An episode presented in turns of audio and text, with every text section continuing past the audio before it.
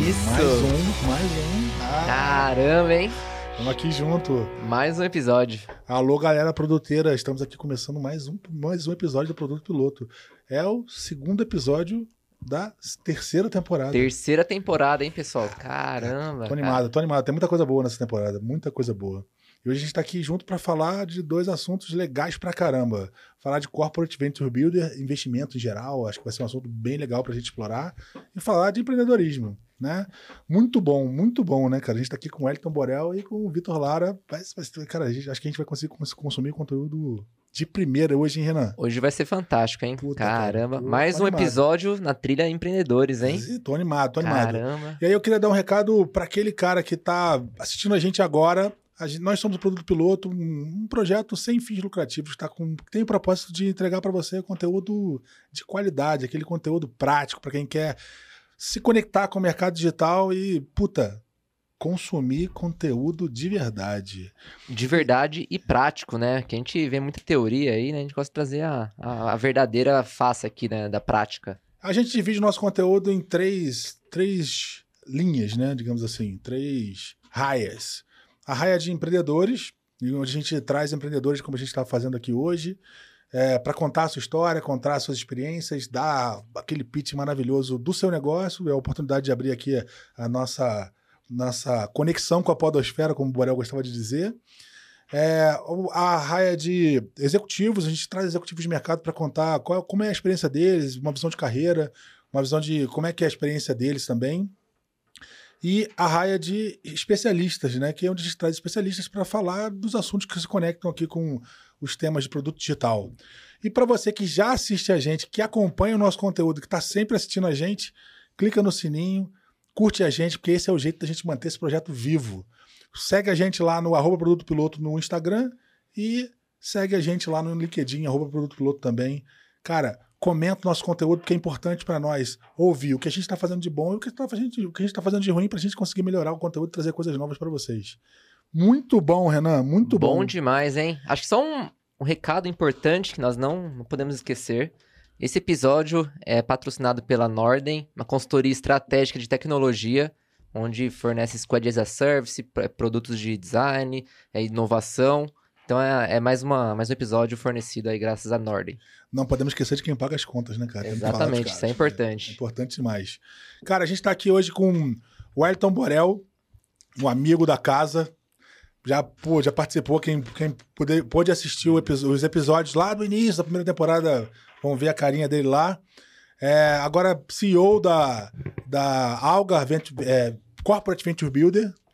É, Borel, se apresenta aí pro pessoal, para aquele que nunca, o pessoal que nunca te assistiu, não, não te conhece ainda, conta aí. Quem é o Borel? Pô, satisfação enorme estar aqui revendo vocês. Já tinha um tempo que a gente não se encontrava. Verdade. Porra, tava com saudades. Tinha, tive o privilégio de estar com vocês aqui lá no início do Produto Piloto. Nós Vamos, acho que foram seis, sete episódios. E a expectativa de estar aqui com vocês, compartilhando sobre o mundo de Venture Capital, falar um pouquinho de Venture Builder, né? Falar um pouquinho da Algar, né? Estamos convidado aqui, nosso portfólio sensacional, acho que vocês vão adorar conhecê-lo. Estou super empolgado e feliz de estar aqui com amigos, né? Dividir a mesa, de a gente poder compartilhar aqui sobre conteúdos muito relevantes. Bom demais, tô animado, cara. Obrigado pela presença aqui mais uma vez. Você sempre trazendo coisas interessantes para nós.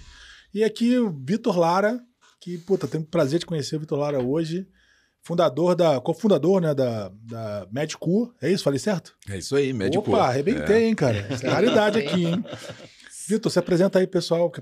Pô, Conta a tua história. muito obrigado. Eu queria agradecer aqui ao Piloto, né? Todo mundo, toda essa equipe maravilhosa aqui pelo acolhimento. O Borel, que é um super companheiro aí que tem nos apoiado bastante, né? A nossa startup. E meu nome é Vitor Lara, eu sou médico de formação, né? Formei em 2000 e já tenho uma trajetória de formado. Tive a oportunidade de passar eh, por, por várias eh, instituições bem legais onde eu pude aprender. Passei pela Unicamp, passei pelo Sírio-Libanês e acompanhei muito tempo né, as trajetórias do Sistema Único de Saúde no Brasil. E tem aproximadamente aí oito anos que eu me dedico à saúde conectada, né? Então, assim, realmente trazer uma experiência diferente, né? A questão da telemedicina, transformação digital em saúde. Então, esse é um pouco do nosso propósito, nosso sonho grande aí, que é dar acesso aí o mais simples possível, o mais prazeroso possível, né, para que as pessoas consigam ter os seus médicos, psicólogos, né, ter as suas nutricionistas, então, enfim, educadores físicos, que tenham, todos tenham acesso, né, de maneira fácil, de maneira é, é, contínua, né? Então é bem, pô, é, é tenho, apaixonante. Eu tenho muitas perguntas para fazer nesse tema, mas antes disso, eu queria começar do começo.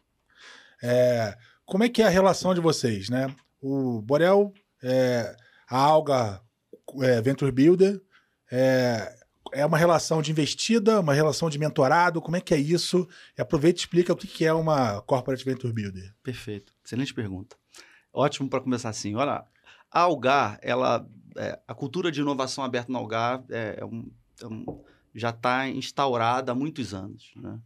Quem não conhece Algar, Algar ela, é, o grupo Algar basicamente divide sua, seus negócios em quatro grandes empresas, que é a Algar Telecom, que é a mais conhecida, né? muita gente já ouviu falar de alguma maneira. Algartec, que é uma empresa de tecnologia, com foco em helpdesk, com foco em, em, em call center, né? Hoje começou a operação para atender as empresas do grupo e hoje tem operações até fora do Brasil. O Aviva, que é uma empresa de entretenimento, turismo, com foco em turismo, que vocês já devem ter conhecido ou ido é, se divertir, conhecer sua, levar sua família para o Costa do Sauípe, Rio Quente Resorts é, a Algar é majoritária nesses, nesses resorts, e o, e o Algar Farming, que é a empresa de agro. Então, ela concentra os negócios nessas quatro grandes empresas. A Algar Telecom tem duas áreas, duas, duas empresas com foco em inovação, que é o BRAIN, que é um ICT, um Instituto de Ciência e Tecnologia, faz inovação aberta no âmbito geral, conversa com startup, universidades, centro de pesquisa, né? de uma maneira completa é, é, e faz pesquisa e desenvolvimento. E em março de 2022 nasce a Algar Telecom Venture Builder. Os dois modelos olha para a startup. Porém, a Venture Builder da Algar ela tem como objetivo fazer investimentos econômicos em startups. Tem uma diferença ali de investimentos econômicos e financeiros. No primeiro momento, a gente não dá um cheque para as startups, mas o nosso foco ali prioritariamente é dar acesso ao mercado para as startups, utilizando a estrutura da Algar Telecom. Principalmente a nossa base de clientes, internalizando essas startups. Então, a nossa relação aqui, chegando agora na, na nossa na Venture Builder, nossa relação com as startups que a gente investe é de permitir com que essas startups é, ganhem acesso ao mercado olhando dentro da, da, dentro da Algar Telecom, por exemplo, eu tenho startups que, é, que a gente consegue conectar uma área específica de negócio da companhia. Eu tenho startup que conectei a diretoria de suprimentos. Então, a gente tem um, um objetivo de internalizar essas startups. E na nossa tese também a gente consegue criar mecanismos de geração de novos negócios para Algar, conectando startups que permitem gerar novos negócios para além do business de telecom. A Algar Telecom oferece serviços de, de internet, voz e dados, né? Então, a, aqui a nossa relação ela é, é basicamente isso. A gente dá acesso ao mercado, criando uma estratégia em conjunto com a startup para o, o, o, ajudar no crescimento da startup e, obviamente, numa relação ganha-ganha, né, gente? Então, a Algar também se beneficia disso. Depois, eu acho que o Vitor vai compartilhar também como que como que a gente está conseguindo ajudá-los no, geração de negócios. Né? Pensando aqui no, no, no, conceito de inovação aberta, está falando de buscar fora, de certa forma, uma capacidade de inovação que você não tem ou que, ou na real, você está tá falando sobre ampliar a tua capacidade de inovação, vamos deixar assim. É, o foco, no fim das contas, é ele, ele é você adquirir essa capacidade ou aumentar essa capacidade ou ele você de fato tem a, a, a como objetivo, no fim, uma, uma aceleração que leva para uma saída ou que leva para um processo de IPO? O que, que é o fim desse negócio? É, quando você comparando aqui um corporate venture capital, um corporate venture builder, quando você fala no corporate venture capital, tem um foco ali basicamente financeiro, né? Somente financeiro. Quando você fala no modelo de Corporate Venture Builder, ele tem objetivos estratégicos para a companhia, como também objetivos financeiros.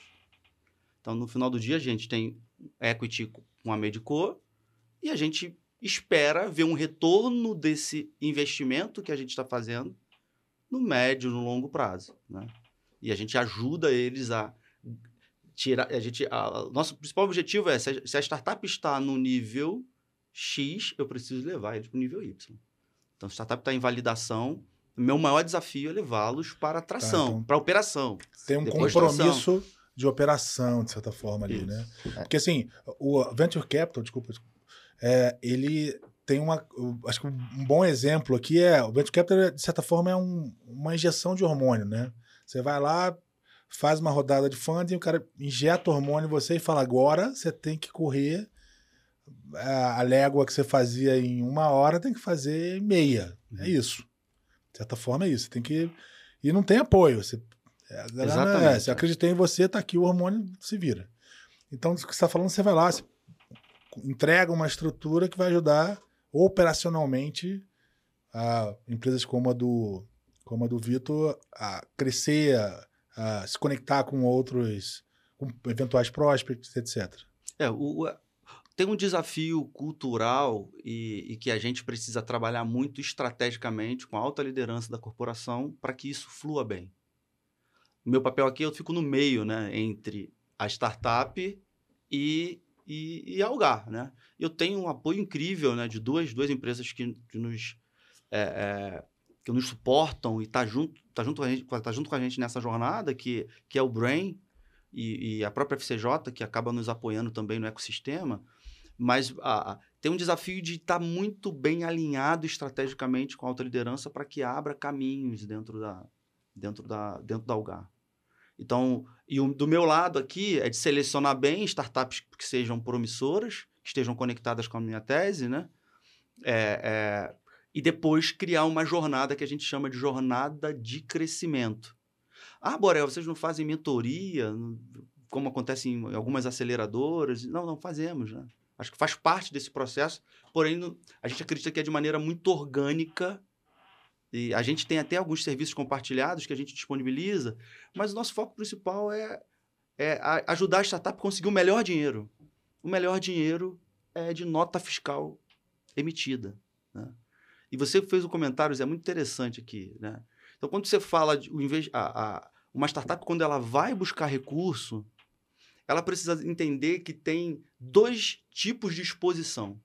Uma exposição para a empresa para a startup, que você vai buscar investimento, já, já é uma empresa, né? Sim, sim. Então, é, é, tem uma, um nível de, governa, de governança mínimo ali para você buscar, mas é uma exposição muito grande para a empresa e a gente não pode esquecer, para os founders. Eu estava assistindo esses dias o Fome de Poder, que vocês já devem ter, ter visto. Vocês já viram? Você viu sim, já? Sim, sim, é, McDonald's. Do, da história do não, McDonald's. Não é bem fundador do McDonald's, mas é, é fundador do McDonald's. É. E tem uma, uma cena muito interessante ali que tem a ver com isso. Né? Que quando o cara ele foi nos bancos pegar o recurso para começar a abrir o sistema de franquias deles, ele chegou em alguns ali e falou assim: Cara, eu já te conheço. Né? Putz, você não foi aquele cara que veio aqui me pedir, não sei o quê? Então funciona mais ou menos assim. Então, quanto mais preparado os founders e a startup estiver, para poder fazer a sua captação, para pegar esse dinheiro de que não é o melhor dinheiro, como eu falei aqui, ele precisa ser no momento certo. Então, se você busca no momento errado, isso pode é, é, retardar uh, o grande momento para você buscar rodada com uma estratégia mais bem, é, bem definida ou mais estruturada. Né? Então, eu falo muito isso com o Vitor aqui, cara. É, ao mesmo tempo que a gente precisa trabalhar os aspectos de governança e, e, saber aonde a gente vai chegar e quanto que a gente vai querer daqui a cinco, seis anos, a gente precisa ter algumas, algumas coisas estruturantes que a gente que precisa andar em conjunto com o seu principal objetivo. Então, a gente tem a possibilidade de fazer isso, né? Por exemplo, a gente tem muito alinhado com a área de M&A, com a área de estratégia, é, de fazer, de ser, e é o nosso objetivo, ser o, o melhor canal para apresentar para essas áreas startups potenciais para investimentos ou, ou M&A, né? Então, o desafio é muito grande. E a gente tem essa abertura e um apoio incrível da alta liderança. Eu perdi as contas de 2023 de quantas vezes eu falei com o presidente da Algar Telecom. Aí você vê gente que veio de grandes empresas, às vezes para você conseguir uma agenda com, com um vice-presidente, com um diretor, você precisa É ali. É, e a gente existe uma abertura muito impressionante. E eu tô ali tem um ano e um ano e pouco, né? Então é muito impressionante como a gente abre caminhos, né?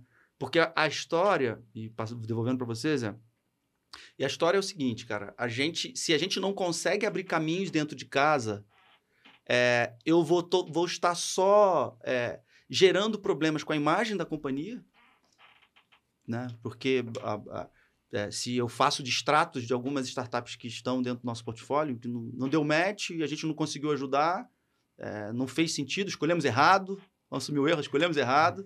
É, isso pode desgastar a imagem da companhia. né? Então, ter essa abertura faz muito. A- a- a- é, ajuda a gente bastante nesse processo de internalização. E a gente tem feito um barulho bem legal, né, Vitor? Com certeza, né? Com Bacana. certeza. Cara, eu queria só explorar um pouco, Zé e Vitor e Borel, né? Cara, é. Acho que o, que o conceito que é muito difundido é o conceito de aceleradora, né? Acho que é muito famoso no mercado de startups, né? Que a Combinator acho que é o melhor, melhor case de sucesso aí que existe hoje, né? É, cara, você consegue trazer um comparativo desses dois modelos, né? É, assim, deixando. É claro, você já explicou, mas, pô, você- qual é a vantagem de um e a vantagem do outro? E as diferenças mesmo de fato, assim, meio que papum, pra, pra, pra pessoa que tá lá em casa que não conhece esse conceito, consiga de fato ter uma coisa clara, né?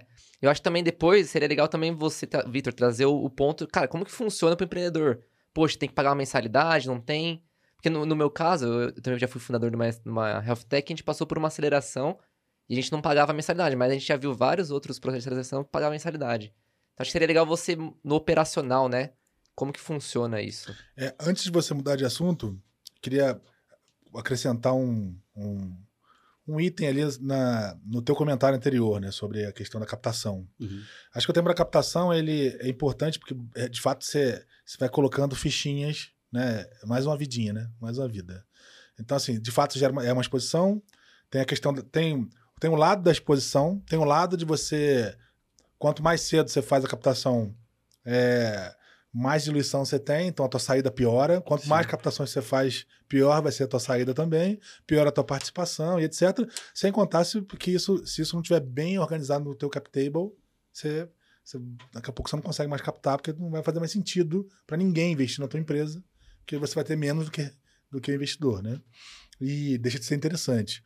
Então, nesse sentido, eu acho que é bem importante esse trabalho educativo para que o empreendedor entenda, né, que o quão importante é isso. Porque assim, porque não é muito, não é tanto sobre errar, né? Porque errar faz parte, desastroso, mas faz parte e produz um certo track record, né? E o track record ele não é só do acerto, né? Ele é do quão você tem pegada. Às vezes é o investidor olha para isso e fala, cara, esse cara é um cara que ele é agressivo, ele tá sempre com uma ideia boa, mas se tá sempre com uma ideia boa que falha, é ruim também. Mas Sim. se tá sempre com. Você teve uma ideia que não foi bem, porque o mercado não se comportou do jeito que você imaginava, etc. Você ainda tem espaço para. Porque você tem track record, você é um cara estruturado, dependendo de como for, e você consegue ter mais uma fichinha ali. Então, é bem importante essa educação para que haja um entendimento do quão importante se apresentar para o mercado é, e, e construir essa imagem de autoridade, né? De certa forma. Sim.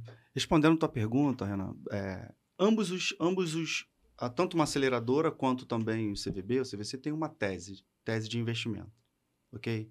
Então essa tese ali tem alguns parâmetros básicos, né, como é, é, nível de maturidade das startups, é, é, é, modelo de negócio que elas têm, né? Então é, se tem alguma tem que tem, tem tecnologia envolvida nesse processo, né? Então algumas a gente chama de verticais, né?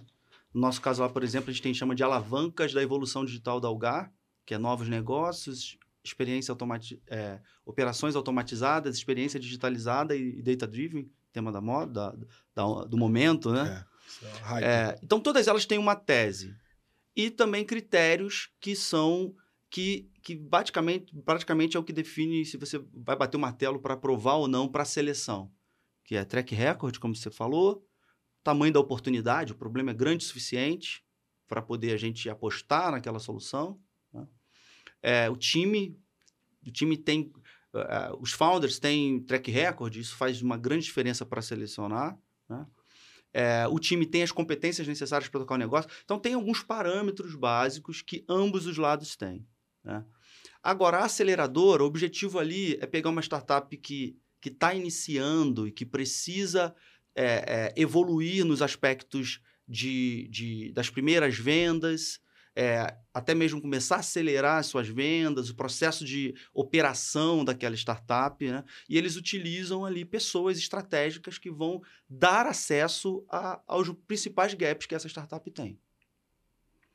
É, a CVB ela, ela tem uma característica importante que tem um fator que faz toda a diferença, que é a grande a corporação tem o paradoxo da grande, da, de uma grande corporação, por que, que ela se relaciona com uma startup? Porque existe ali um aprendizado mútuo entre essas duas instituições, essas dois, esses dois atores, e que a corporação acaba contribuindo com o amadurecimento desses negócios, e a startup acaba contribuindo também para a grande corporação em relação a apetite a risco, em relação a, a ser mais digital.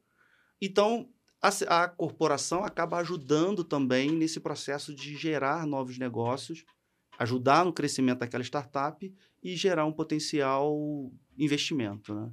Que especificamente a gente lá, a gente tem, tem é, é, de maneira oportunística, a gente gera, prepara a startup, porque a gente acaba tendo informações privilegiadas, né? Sabe, eu estou acompanhando de perto como está o desenvolvimento da Medico e das outras das outras startups, então a gente tem oportunidade ali também de investir. É, é, eu acho que o grande diferencial ali é em relação a ter toda essa bagagem de uma grande corporação que é, é ajuda nesse processo do crescimento e desenvolvimento da startup. Você entende que. Uh, eu entendi que está clara a diferença entre a aceleradora e, e a CVB e tudo, mas na tua visão, CVB é, é um próximo passo de uma aceleradora? Isso, assim, que, isso. que eu vejo que o conceito de aceleração ele meio que é um conceito, de certa forma, ultrapassado. Né? Eu vejo muito menos aceleradoras por aí, para dizer nenhuma. Né? É, e, e, e, esse conceito ele é um conceito mais novo. É, você acha que é uma renovação do conceito ou é algo que está paralelo ali? Não, eu acho que é um outro, acho que é um avanço desse conceito. Não esqueci de falar que na aceleração normalmente também tem é, é, eles, eles pegam uma participação também significativa da startup, porque normalmente são startups early stage, então eles também pegam equity dessas startups e também dão recurso financeiro. Algumas delas dão, dão recurso financeiro. É, tem, é. tem a questão da estrutura, né? Em geral, uma, uma aceleradora oferece estrutura, oferece aquela estrutura básica ali, etc. É, exato, é. é. é e aí, se você tipo, pudesse olhar em, em em níveis ou etapas, eu gosto de olhar mais como, como etapas, seria uma aceleradora, um, um CVB, a gente está ali no meio, e depois um, um fundo e, CVC. Vitor, da tua perspectiva, né? Como é que é essa coisa do conectado ao ecossistema do, da, do CVB, assim, como é que... O, o, o Borel está contando aqui muito lado do CVB e como ele seleciona, etc. Deu para entender que tem características e atributos que ele busca e, e você, como é que foi isso? Então, para muito bacana, a gente tem que voltar um pouquinho no, no tempo para poder construir essa, essa, essa relação muito bacana. A gente começou, na verdade, é, a Medicor Saúde Conectada, a gente começou servindo a Algar como vendendo serviço para Algar. Né? A Algar tinha interesse, o grupo Algar Telecom, ele tinha interesse em ter um, um, um produto de saúde, né, para poder ofertar para os seus, seus clientes. Né? Eles têm uma base de clientes bem grande. Então, assim, a gente participou de uma seleção e nós fomos escolhidos para ser o produto a ser ofertado. E aí começou uma relação comercial mesmo e colocamos ali toda a energia, né? Falou, olha, vamos lá, é, até ter um, um fato interessante aqui, eu vou contar que a gente, na época, há uns aproximadamente dois anos, a gente é, atendia praticamente 12 horas por dia. Mas quando fechasse o contrato com a Algar, a gente, eu falei, olha, é 24 horas, não tem conversa, vamos atender full time. Caramba. Falei, então, gente, é dobrar o time, vamos para Operação cima. É operação de guerra, fechou o contrato, vamos embora. E aí, cara, aquela, aquele frisson, né? Vamos lá, vamos lá, vamos lá. Fechou, fechou. Aí espera a assinatura, assinou, assinou. Vamos embora, gente, vamos começar. Só que assim, toda empresa grande, é, tudo tem um, tem um time ali. Você não, não- você não passa a ter um monte de clientes da noite pro dia. A empresa é muito grande, mas tem um, um crescimento gradual. Tem uma adoption aí da. é. Exatamente, né? Tem aquele período ali de crescimento de escala de cliente. Então, nesse período foi assim, é, tinha que tomar um pantoprazol todo dia, tomava um remedinho para a acidez do estômago. Né? Fala, gente, vamos lá, vamos lá, vamos lá. Mas Vitor tá- tá crescendo devagarzinho. Eu falei, gente, mas é assim mesmo. É assim mesmo. O, o- o- o transatlântico, quando é grande assim, ele, ele vai aos poucos, mas depois embala, mas vamos. Então, assim, no início, é, foi bem legal, porque, assim, a gente fala hoje, assim, né, mas assim, a gente às vezes acordava preocupado, cara, falava, eu acordava de madrugada e pensava assim, oh meu Deus, é, amanhã quantos clientes a mais, né? Vamos lá, né? Vamos lá. Acho que só um complementar, um- abrir um parêntese aqui, Aham. é que a estratégia, é, foi construída uma estratégia comercial através de um dos canais de, de, de venda da Algar Telecom e através do serviço de, serviço de valor agregado, né? Então, se puder explicar um pouco como que é, como que foi que vocês Assim, é, começou a acontecer essas vendas e tal. Acho que é legal, é, isso é bacana. Então, assim, todo mundo tem, se vocês forem olhar as, as contas de, de telefonia de vocês, todos, todo mundo que está assistindo a gente aqui, todo mundo que está aqui na mesa tem algum benefício nas suas, nas suas contas de telefonia. Né? E em outras também, não só Sim, telefonia, internet, Desconto, banda larga. isso. serviço, etc. Exato, né? Então vocês às vezes têm streaming de música, vocês têm WhatsApp gratuito, você, então assim, todo mundo tem algum benefício ali. E a Algar queria que queria ter um benefício de saúde, né? Então assim, a gente falou, pô, vamos lá, fantástico, né? Vamos alcançar as famílias, as pessoas, vamos vamos cuidar do, do pessoal. E a gente tinha já uma pegada diferente que a Algar gostou, que é o fato de que, assim, pitch de elevador, deleta todos os seus contatos do WhatsApp, coloca ali só profissional de saúde dedicado para você e para sua família e acessa quantas vezes você quiser, não tem limite de acesso, do jeito que você precisar. Quer tirar uma dúvida, entre em contato com a gente e é real time. Então, assim, em tempo real, você não tem que ficar marcando, você não tem burocracia, dificuldade. Cara, é igualzinho conversar com um amigão seu no WhatsApp. Eu falo que alguém, algumas pessoas têm o privilégio de ter um médico no WhatsApp dele ali que ele confia, ter uma, uma psicóloga no WhatsApp dele que, ela, que ele confia, tem um nutricionista que ele confia. Pô, mas quantas pessoas têm isso, né? É. E esse era o nosso, sempre foi o nosso propósito, né? Levar isso com muita tranquilidade, facilidade, acesso rápido. Então é o que a gente faz. E a Algar gostou muito do, do, do produto e a gente, vamos lá, né? Então a gente começou a entrar exatamente nessa base também de eh, benefício com- como valor agregado para clientes do grupo Algar, né, da telefonia, mas progressivamente, né, aos poucos, os, os- os novos contratos, renovações de contratos. Então foi muito, é muito bacana, assim, uma trajetória muito legal. Mas para um empreendedor assim, é, co- com esse ecossistema, você se conectando a, a grandes corporações como é o grupo Algar, é, não tem como não ter um gelo na barriga e falar assim, É, viu? "Ah, será que eu tô né? É. Será que eu estou correspondendo às expectativas? Será que eu estou fazendo tudo que eu podia estar fazendo? Como é que está a satisfação do cliente? Então, tem todo um lance ali que não sai da sua cabeça no início, você fica, É, né? é, e assim, e, e dada a, a importância do, do negócio para você, imagino que tenha sido. E, e- e é engraçado isso, porque tem um dizer, né, que a gente, a gente tem inclusive comentado ele ultimamente, que é que tem muito a ver com o que você passou.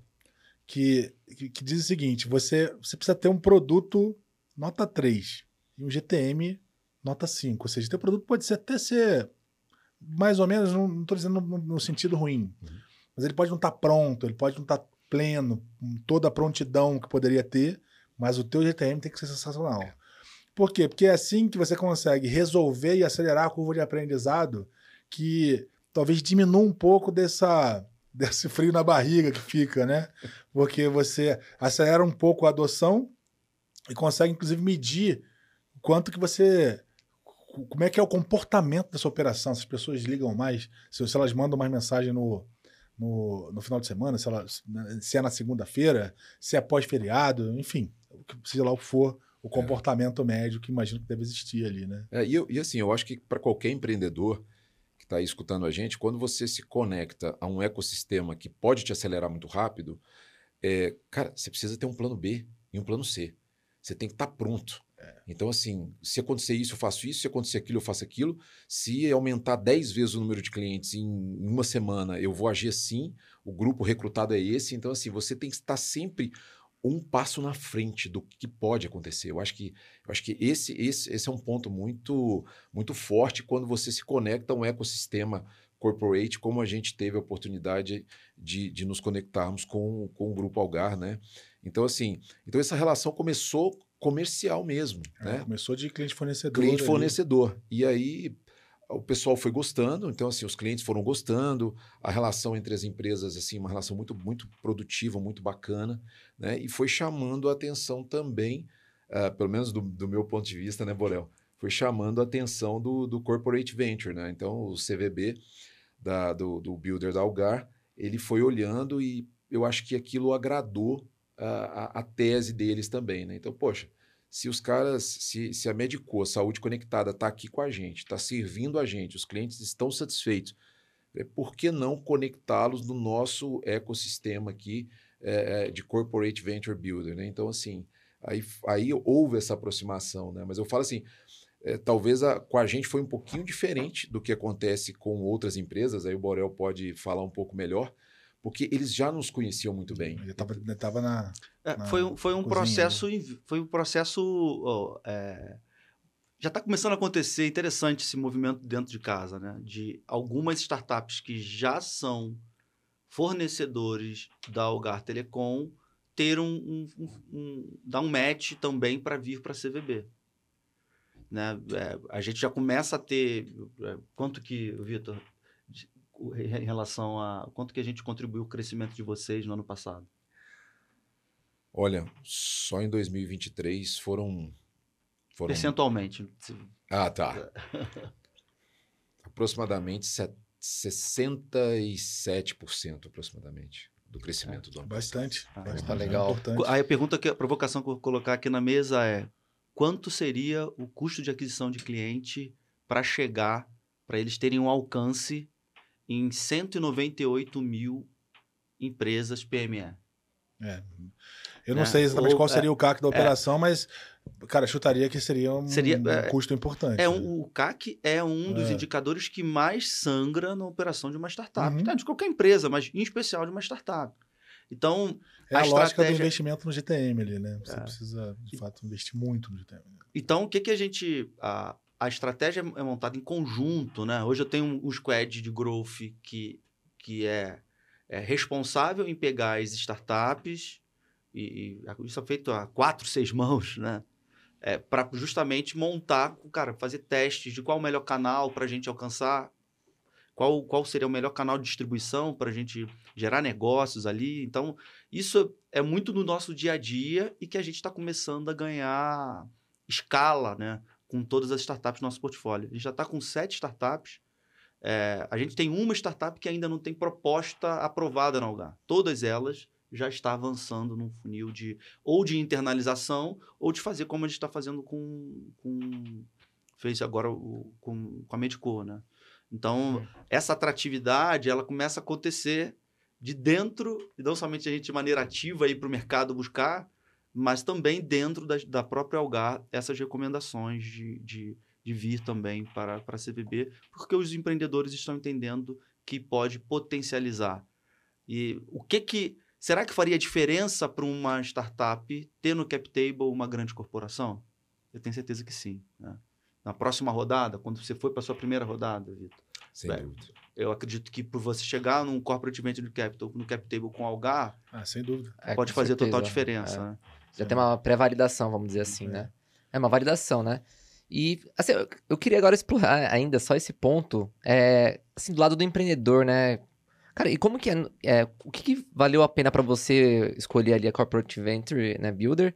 E no operacional mesmo, assim, porque, poxa, você comentou, cara, tem um time de growth, né? Uhum. É, o empreendedor, você acaba acatando tudo ou não? É, ou é mais um conselho? Como que é essa relação no dia a dia mesmo, né? Legal. Isso pensando no empreendedor que está do outro lado da câmera, que está pensando em. Que achou virar... legal ali. Puta, Vou ligar pro Borel amanhã. Muito bom. Olha, assim, é uma relação muito é, que a gente tem com o CVB, né, com o Corporate Venture, muito muito bacana, muito saudável e ela sem ela não é ela não tem muita burocracia, cara. É assim, ela é bem, ela tem uma não sei assim, se, se pela própria pela própria a, a maneira com que o, o Borel conduz, né, o CVB, ele tem a maneira dele de conduzir, mas é muito leve. Você não se sente hora nenhuma é, que que está sendo é, vigiado ou que alguém quer controlar a tua empresa ou, quer, ou quer dizer o que, que você tem que fazer. Não, quer dizer... Então, assim, o, o, as, as, as, os momentos que a gente tem de debate, de discutir alguns pontos da empresa, né, relevantes, né, como unit economics. Então, assim, um, como é que está o CAC da empresa, como é que está o LTV da empresa, como é que está a margem de contribuição, como é que está o crescimento, como é que estão as metas, como é que está o planejamento para os próximos três, seis meses. Então, assim, uh, para onde que a gente vai agora em 2024, né? Então, é, eles, eles são, no caso da CVB Algar aqui, onde o Borel é o, é o comandante aí do barco, é muito leve essa relação e é muito saudável. Né? É mais no sentido realmente de contribuir, de ajudar. Então a gente não se sente hora nenhuma no paredão. É o contrário, você você sente que ali é um ambiente de confiança, onde você pode colocar dificuldades que você tem, que todo empreendedor, assim, a gente encontra dificuldades no dia a dia. Né? A gente não tem a bola de cristal, né?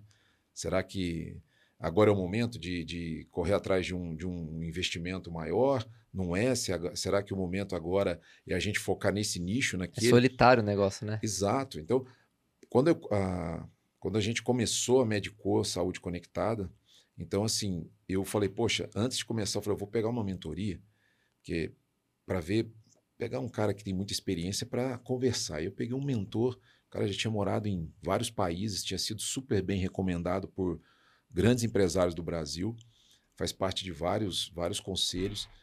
Contra, aí eu contratei o serviço dele, pessoal mesmo. Falei, olha, você me ajuda? Ele falou, te ajudo.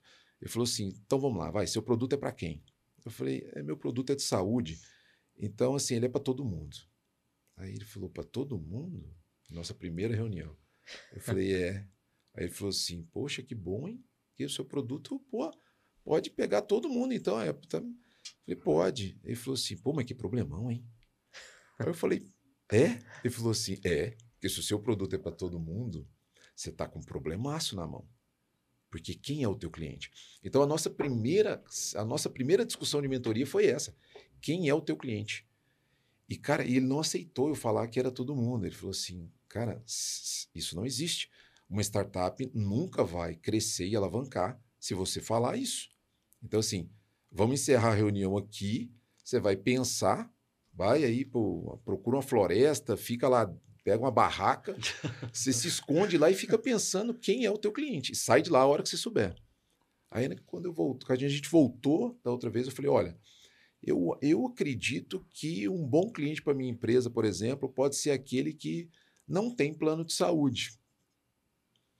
Ele falou: cara, melhorou um pouquinho, mas assim, 80% do Brasil quase não tem plano de saúde. Então o teu problema continua. Vai de novo para a floresta e volta quando você tiver uma resposta. E a gente foi afunilando isso, cara. E o legal é que foram algumas, alguns meses de mentoria, né? uma vez a cada, cada 15 dias. E aí eu comecei a identificar o nicho, os nichos, né? Então, assim, eu falo que isso foi fundamental para poder encontrar caminhos de crescimento e tracionar a empresa. Né? Fantástico. Acho que isso é. conversa muito com o que você acabou de falar sobre o produto perfeito e o GTM. Porque é. No, no, meu caso, no SOS Você também, a gente tinha uma tese nossa que nosso cliente era pessoa de baixa é, condição financeira que não podia pagar uma cirurgia, porque a gente também faz intermediação de cirurgias.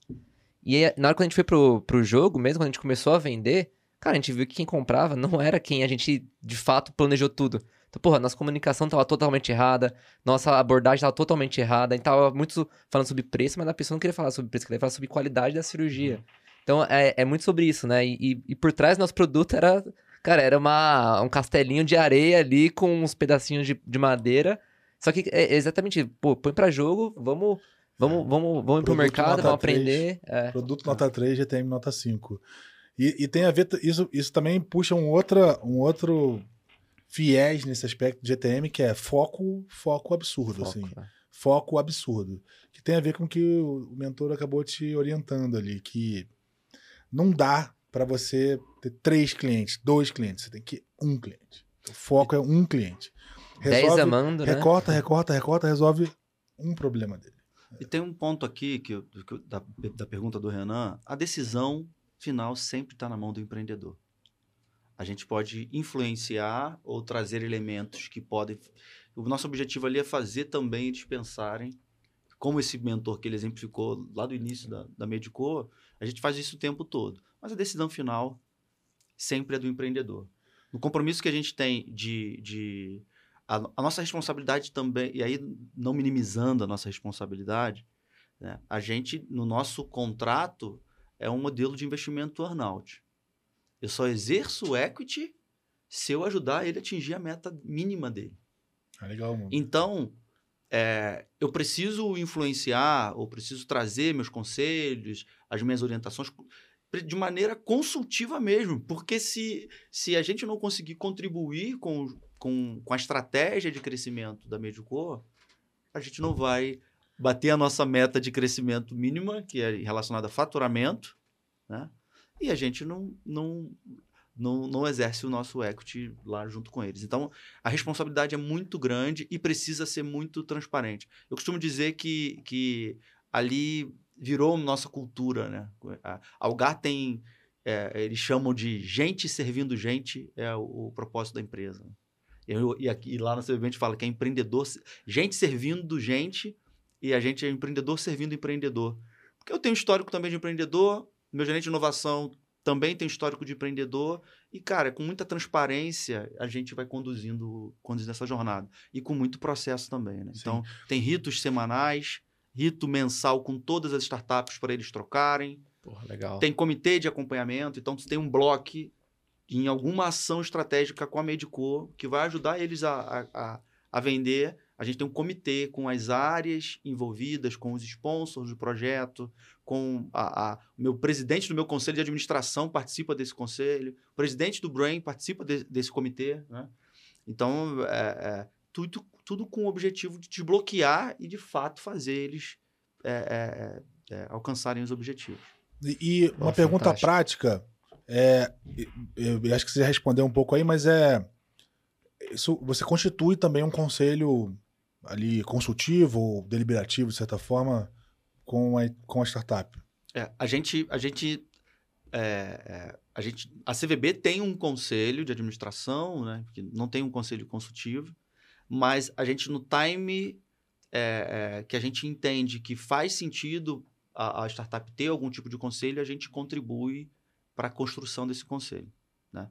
Hoje no nosso portfólio ainda não teve nenhuma necessidade eh, de alguma startup, algumas delas, por exemplo, a Grande Seguro já tem é, conselho consultivo, tem um, um conselho de administração, outras que são mais early stage é, ainda não tem, não tem conselho, estamos trabalhando com governança, mas a, a, a gente pode recomendar durante nessa, essa, esse relacionamento a construção de conselhos para isso. Né? Legal. Então você tem startups ali em diferentes níveis, né? Sim, sim. Agora, Vitor, cara, você, você é médico, né? De médico de formação, aí tem uma história super interessante na medicina aí, né? E eu queria que você contasse um pouquinho da tua história, como é que ela se conecta com a Medicu, mas antes disso, conta um pouco do negócio. Você já deu um, você já deu um pouco do pitch, mas dá aí para o pessoal de casa, conta o que, que é a Medicu e o que, que ela faz, o que, que ela agrega, como ela impacta as pessoas. E depois conta para nós como que a tua história te trouxe para esse momento. Legal. A Medico é uma empresa é, 100% dedicada a levar saúde, a trazer saúde conectada com as pessoas. Então, assim, como é que a gente faz isso? Né? Então, a gente tem aplicativo e também a gente tem integrações via web para que ah, pessoas que necessitem né, de qualquer ah, de qualquer tipo de ou uma consulta ou tirar uma dúvida ou queira fazer um plano nutricional ou queira uma, um- uma orientação de como fazer as suas atividades físicas, né? Ou mesmo um treino montado para academia, a gente tem uma demanda grande, né? Nesse sentido, a gente tem também dentro do aplicativo uma área de receitas médicas, onde a gente faz uma análise das interações medicamentosas, onde a gente faz orientação aos clientes e emissão de receitas de uso continuado quando a pessoa precisa, desde que é, a gente tenha o registro né, de todo aquele histórico ali do cliente. Tem cliente que sempre toma um remédio, né, ou para pressão, ou toma um medicamento, às vezes um antidepressivo, ou algum medicamento que ele, enfim, de uso continuado. Então a gente criou esse, essa área ali dentro também do, do app. E o app é muito, ele é muito simples, né? A, a, o layout dele lembra muito o layout de um WhatsApp. É um sistema multicanal onde você pode interagir com o profissional por chat, por chamada de voz, por vídeo chamada. E agora a gente também está lançando a funcionalidade uh, de envio de mensagem de voz. Né? Então, assim, para facilitar mais ainda até a vida do, do cliente. Então, ele é, ele é WhatsApp Simile, mas ele não é uma plataforma de WhatsApp. Né? Ele tem toda uma tecnologia, uma plataforma estruturada, validada, auditada, né? Então, assim, tanto para segurança de dados quanto para a guarda das informações, que na área de saúde a gente lida com dados sensíveis, então tem que ter um, um cuidado todo especial com isso. E você tem que ter um registro das informações de saúde do cliente. Né? O legal é que o cliente é que te dá acesso ao prontuário dele. Então, por exemplo, é, se, se aquele cliente eu nunca atendi, eu não tenho como eu acessar o prontuário dele. Só quando ele se conecta comigo. Então, assim, você não, você não, você quando se conecta com o cliente dentro do aplicativo, aí o aplicativo, a plataforma libera o acesso ao prontuário, aos registros de informação de saúde daquele cliente. Né? Então, um profissional e todos os profissionais nossos são, são dedicados. Então, eles são selecionados eles são avaliados, eles têm que ter vários critérios para poder trabalhar para a empresa, né? eles são contratados pela empresa, né? E, e, a gente tem um sistema de educação continuada também, em telepropedêutica, bioética digital, lei geral de proteção de dados, então a gente faz reciclagens periódicas também, exatamente pelo, pelo, pelo cuidado que é necessário ter né, na saúde. Para mim, ficou fácil no sentido de que eu, como eu já trabalhei muitos anos em hospital, né? E trabalhei muitos anos atendendo. Então, assim, a gente já vem desse, dessa cultura, né? Então, esse cuidado já existia. Era, para mim, foi algo muito, é, muito tranquilo do ponto de vista de, de, de quando você, eu, eu falo assim, sempre que você for fazer transformação digital, e na medicina demorou muito essas, essas transformações, né? Em outras áreas avançaram muito antes da medicina. Quando você vai, vai trazer telemedicina para o cenário, atendimento remoto, atendimento à distância, se você já domina bem esses processos sem, vamos falar assim, sem internet, você está pronto para trabalhar bem na internet também. Porque você já domina e já faz aquilo bem feito sem internet. Né, eu falo que quando você informatiza processos que são processos mal conduzidos ou ruins, aí você tem um problemão. Né? Informatizar aquilo que não está legal é trazer um mega problema para qualquer uhum. empresa, né? É, é, automatizar o problema, né? escalar o problema, é, né? É, automatizar e, na, maior parte, na maior parte das vezes, escalar. Né? Na maior parte das vezes, escalar. Então, assim, para a gente foi bem bacana esse passo. A gente tem comprado alguns desafios muito legais, assim, que me dão um, um entusiasmo, assim, fenomenal, que é, assim, eu defendo muito dentro da companhia que a gente cuida de você e de quem você ama. E aí, fazendo algumas pesquisas com os usuários, o pessoal, olha, tudo bem, mas é o seguinte, cara, eu amo meu cachorrinho, meu pet. Aí eu falei, poxa vida, meu Deus. Aí eu volto para casa pensando naquilo, né? E vejo, pô, quantas pessoas, quantos, quantos funcionários tinha lá? Ah, tinha 1.200 funcionários. Mas quantos funcionários falaram que amam o cachorrinho? É, 40% falou que ama o cachorrinho. Eu falei, meu Deus. E como é que a gente não vai cuidar do cachorrinho? Aí vai com aquilo. Aí eu falo, vamos, vamos trazer isso como pauta. Né? Então, assim, é, eu estou dando um spoiler até de a gente não, não, a gente não lançou, mas já está já tá muito bem desenhado o processo, inclusive já com profissionais, é, que a gente vai começar a atender também o cãozinho e o, e o gatinho esse ano. Isso é um. É um eu não, a gente não vai abrir mão disso, né? Porque, cara, é, é assim, né? Pô, o, que, que, o que, que a pessoa precisa, cara? Eu acho que assim, chegou o ponto a gente começar a olhar para as pessoas e falar assim: que, que você precisa? O que, que faz sentido para você? O que, que você sente falta? Ah, cara, eu, eu, eu sim, hoje, eu, até hoje eu estava num curso aqui em São Paulo conversando com, com um cara de tecnologia e ele falou assim, cara, eu, eu pago 300 e poucos reais de plano de saúde para o meu pet. Aí eu falei, nossa, daria para daria ter quase dois anos de acesso ilimitado né, ao nosso aplicativo de saúde. Pensei comigo, oh meu Deus. Mas assim, é, eu acho que é isso, quer dizer, você colocar a, a pessoa é, e as necessidades da pessoa no centro daquilo que você quer proporcionar para ela. Senão, poxa, se, se o cachorrinho. Aí tem gente que fala, pô, mas você vai atender o cachorrinho? Eu falo assim, mas peraí, o cachorrinho não mora lá na sua casa? Mora. Não assiste televisão lá com você, deita no sofá? Deita. Às vezes não vai lá para a cama, lá deitar no pezinho da cama com você? Vai. Às vezes até come sentado na cozinha com você? Come. E por que, que eu não posso atender ele dentro do aplicativo de saúde? É verdade. É. Né? Cara, E, e o, desculpa, e, e o app ele faz atendimento exclusivamente por mensagem ou ele faz teleatendimento? É um multicanal, né? Então a gente faz. Se a pessoa quiser só trocar mensagem, a pessoa quer tirar uma dúvida, né? Nos Estados Unidos, que tem uma telemedicina já bem madura, é, milhões e milhões de americanos usam né, diariamente. 60% da demanda de telemedicina no, nos Estados Unidos é basicamente para tirar dúvidas qualificadas. Em vez de você perguntar para o Google, você pergunta para um médico, ou você pergunta para um nutricionista, ou pergunta, enfim, para uma pessoa qualificada da área. E a gente tinha até um slide nosso que a gente mostrava que um dos concorrentes nossos era o Dr. Google, né? Porque você pode tirar dúvida com a gente, qualificado, ou você pode tentar ir no Google. O chat GPT agora está tá trazendo umas, umas evoluções aí interessantes, é. né? A gente, inclusive, a gente está de olho nisso, a gente já está trabalhando. Olha aí um, uma, um ponto bacana, ó, dentro do, do, do, Instituto de Ciência e Tecnologia do grupo, uh, ligado ao corporate, eles têm squads e um dos squads deles é de só de inteligência artificial.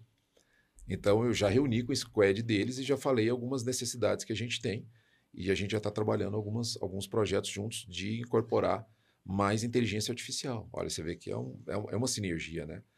Então, assim, é, mas voltando no ponto, é o sistema multicanal aonde você escolhe. Você quer só trocar mensagem, tirar uma dúvida? Está dentro do Uber, beleza? A gente tira a sua dúvida.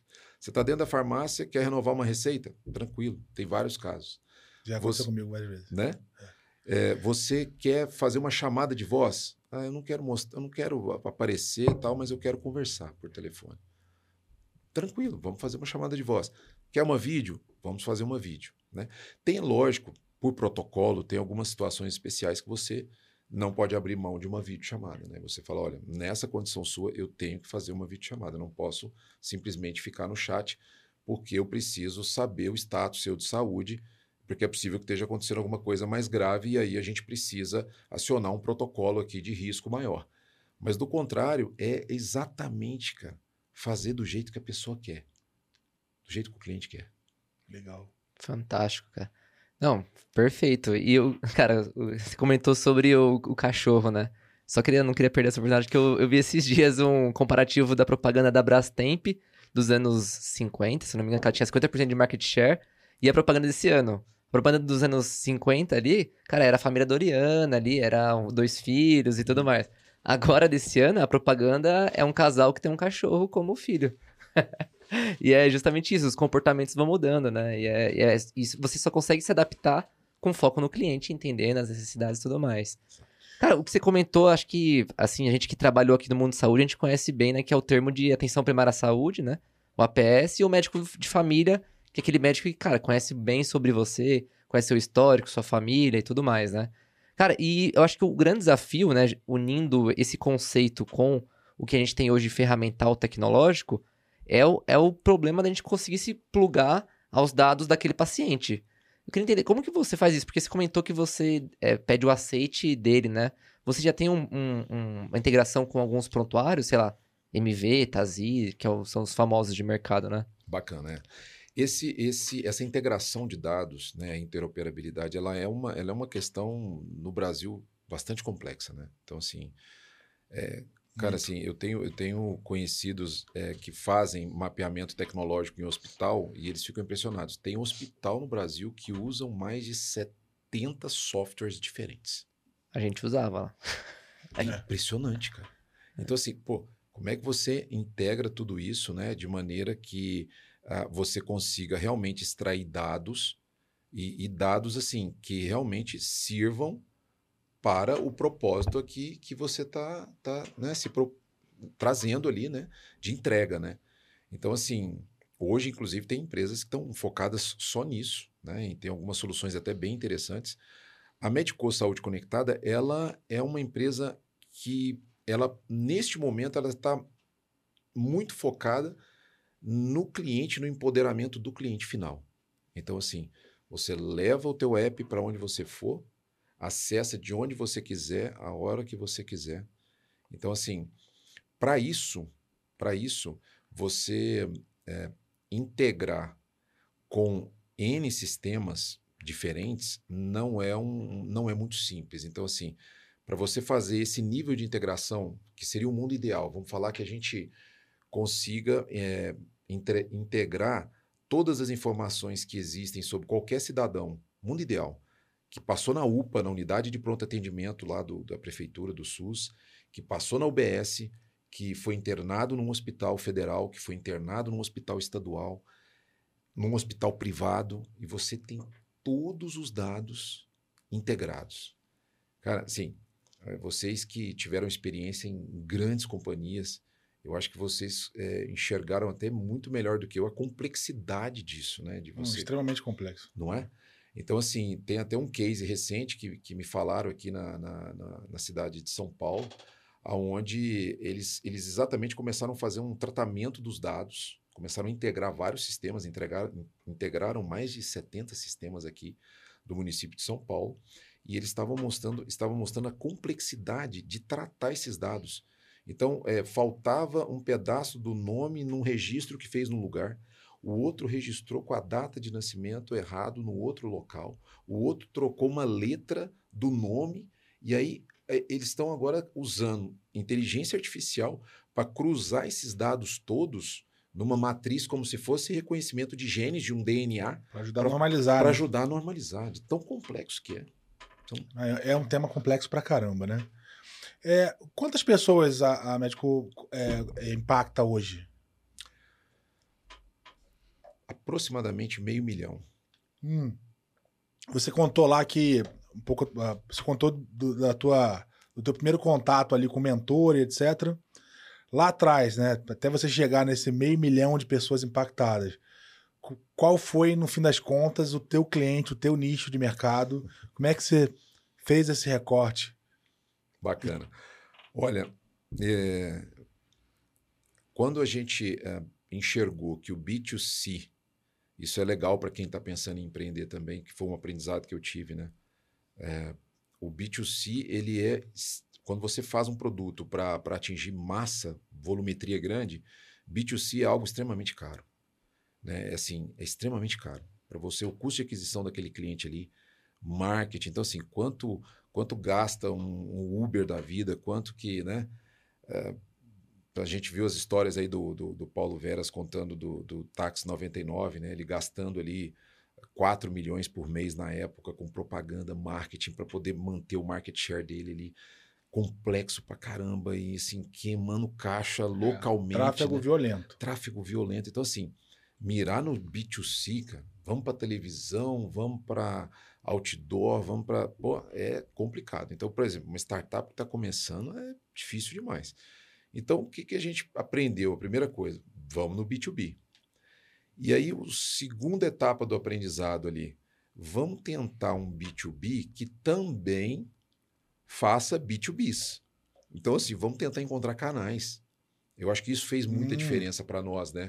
A gente encontrar canais de distribuição. Canais de distribuição. Então, isso fez muita. Isso, foi, isso impactou para a gente de maneira extremamente positiva, né? E aí a gente começou a descobrir áreas que a gente também nem pensava. Por exemplo, a, hoje eu recebo telefonema de, de planos funerários, né? Falando assim: olha, eu sou dono de um plano funerário aqui e tal, queria contratar você. Eu falo, é funerário? Mas como é que, como é que eu posso te ajudar, né? No primeiro momento eu achei meio diferente, né? Ele falou assim: olha, é o seguinte, é, eu tenho que manter as famílias dos meus planos funerários aqui o mais saudáveis possível. Eu falei, porque é o foco da nossa empresa é trazer saúde também. E aí, pô, falei, pô, que interessante, eu não, não tinha parado para pensar nisso, mas realmente, porque a ideia que eu tinha, né, plano funerário, né? Mas não, é, o foco deles realmente é manter as pessoas com saúde. Eles têm essa. É Essa- uma aposta. Seguro é uma aposta, né? Exato. Ele aposta que você não vai morrer e você aposta que você vai morrer. A verdade é essa. Exatamente. É. Então, assim, cara. então Em a gente- resumo, é isso. em resumo, é isso. É. Exato. É. Então, por por Alguém vai sair nome. ganhando. Alguém vai sair ganhando em algum momento da vida. Pois é, mas é o. Normalmente a seguradora ganha na maioria dos casos. Ah, ainda bem, né? Ainda bem. Então, assim, é muito bacana. Então, assim, a gente também tem alguns clientes em, em cartões de, de, de cartões flexíveis, né? Cartões de benefício empresarial. Então, assim, são, são, são canais que para nós é, fez muito sentido, né? Fez muito sentido. E, e também quando vou- outra outra puxando aqui pro pro Borel também é, é bacana você estar conectado também com o corporate é, venture, por exemplo, porque esse corporate ele tem muito no, no, na- no DNA dele ali a trazer também oportunidades para você. Então, assim, isso, isso é um ponto muito legal, que ajuda muito. Então, eles, um corporate, ele, ele já tem toda uma construção de, de relacionamento, né, de, de comercial, que, que, que já tem, às vezes, décadas, às vezes tem até mais do que 100 anos, dependendo da empresa, se for uma empresa de terceira geração, a Algar já é uma empresa de terceira geração. Então, assim, é, isso ajuda. Então, assim, coloca você numa mesa, olha, vem cá conhecer essa, essa solução aqui que é bem bacana. Então, abre muita porta, sabe? É, esse é uma, é uma, uma equação que o mercado seguro usa, u- usou durante muitos anos e usa né, até hoje, que é é você ter canais de distribuição que, que na seguradora se batiza de balcão, né? Então você é você poder comprar, ah, não vejo mu- muito isso uma, num caso de, de telecom, mas você vai ver muito isso no caso de, de e-commerce ou de, de varejo, né? Você vai comprar no varejo, o cara te oferece ali um seguro para o celular, Uhum. né? Aí você não, você não, em geral você não cria uma associação direta, mas é um balcão, né? Você, você, ah, tem um seguro ali de vida, você vai comprar um carro, tem um seguro de vida associado, por exemplo. É um balcão, né? Esse, você não cria uma associação direta, né? Vira uma, uma venda ali, é, eu não vou dizer que não vou dizer que é uma venda casada, mas de certa forma é uma venda de conveniência, uma venda que usa o teu momento ali de, puta, tô adquirindo isso, vou pagar durante uns anos, vou comprar aqui um seguro de vida porque me garante. Esse é o conceito de É. embedded insurance, né? Que é. É. é o seguro embedado ali na jornada que você está fazendo alguma outra coisa que faz sentido, tem match, né? Que é complementar e o usuário acaba comprando por um, com um clique, né? É, e você aproveita o momento, que é igual você pegar o cara, é, puta, o filho dele acabou de nascer. Pô, tem momento melhor pra você vender uma previdência pro cara, né? É. Porque é aqui, né? E é o momento que você tá. É aquele lance, você compra tudo, né? Você compra. Por isso que você vê na maternidade, o cara tá vendendo é, rosa, balão inflável, o cara compra tudo. E nesse momento o cara facilmente compraria um seguro, uma previdência, né? Tem um desafio também, né? Por exemplo, a gente é uma empresa de telecom. Tá?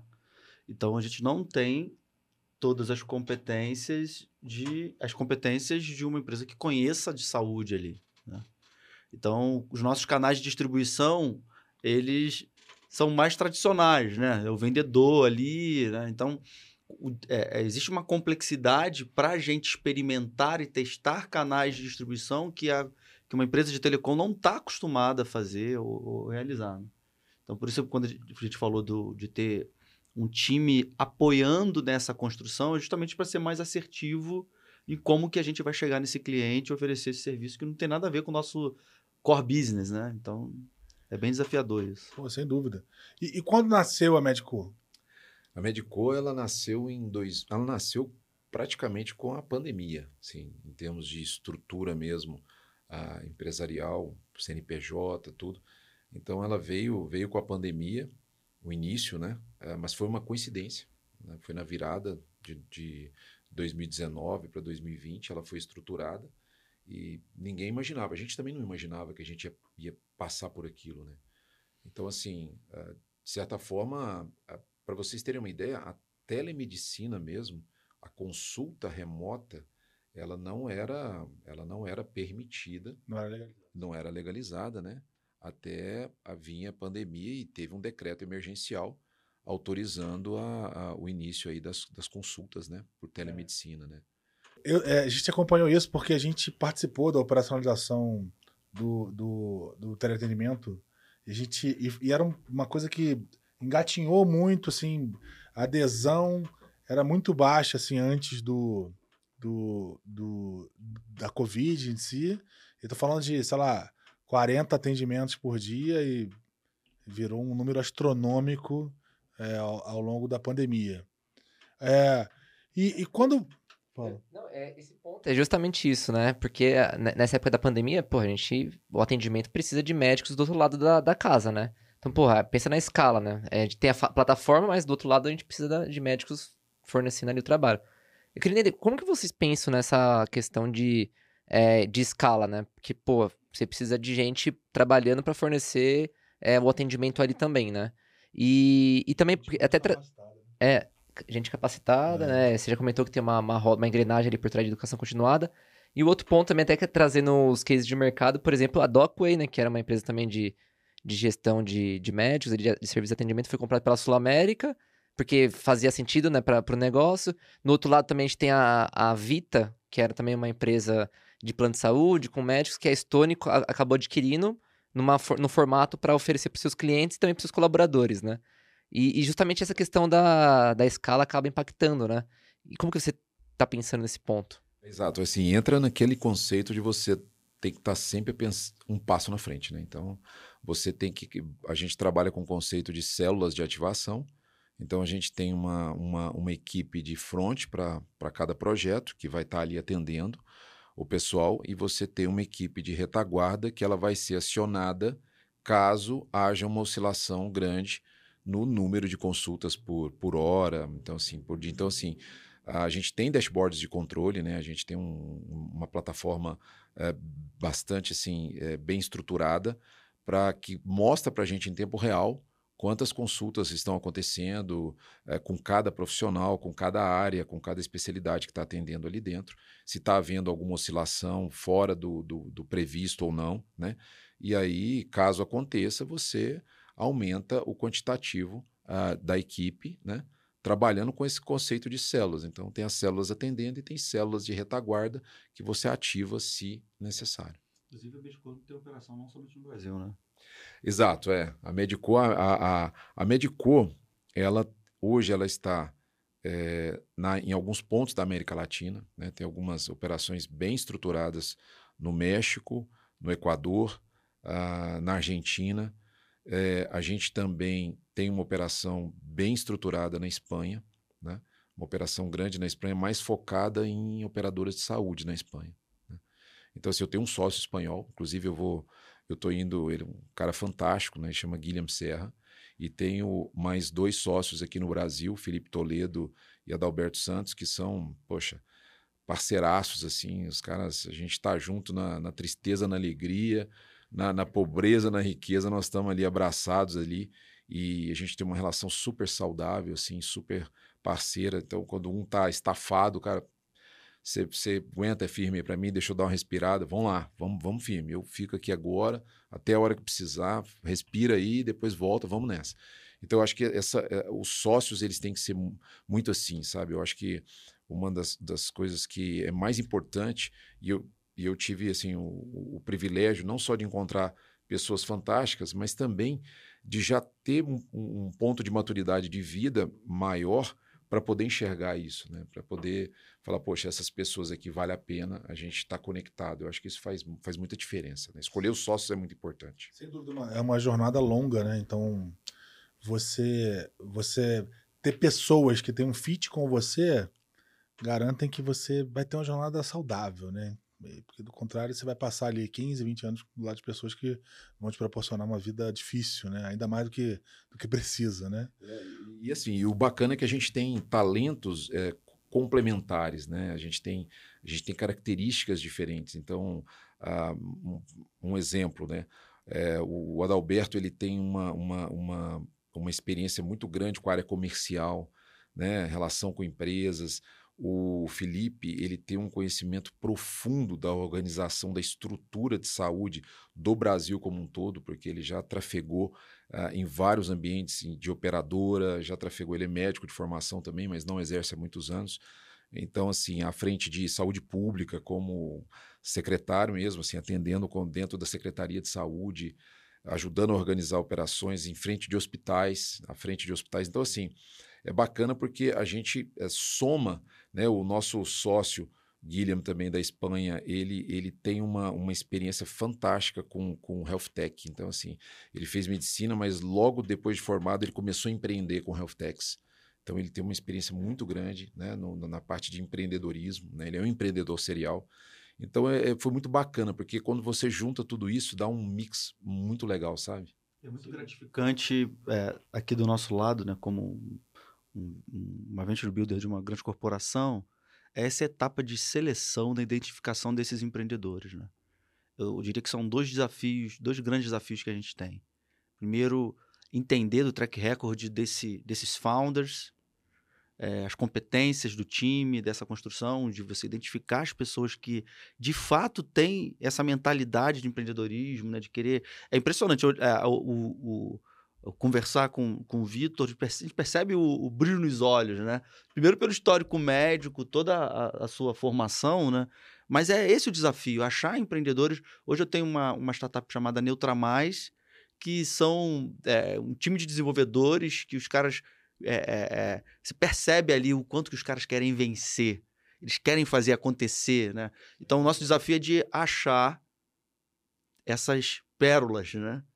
E, e, e trazer toda essa abordagem corporativa, toda essa experiência que a gente tem como uma grande corporação para é, contribuir, né? Porque o sonho da startup é virar uma grande corporação, né? Então, existe muita troca e isso é fundamental e é um baita desafio. O outro é, beleza, eu escolhi, achei o Amedicor, como que eu consigo, de fato, ajudar eles a irem alcançar os objetivos dele.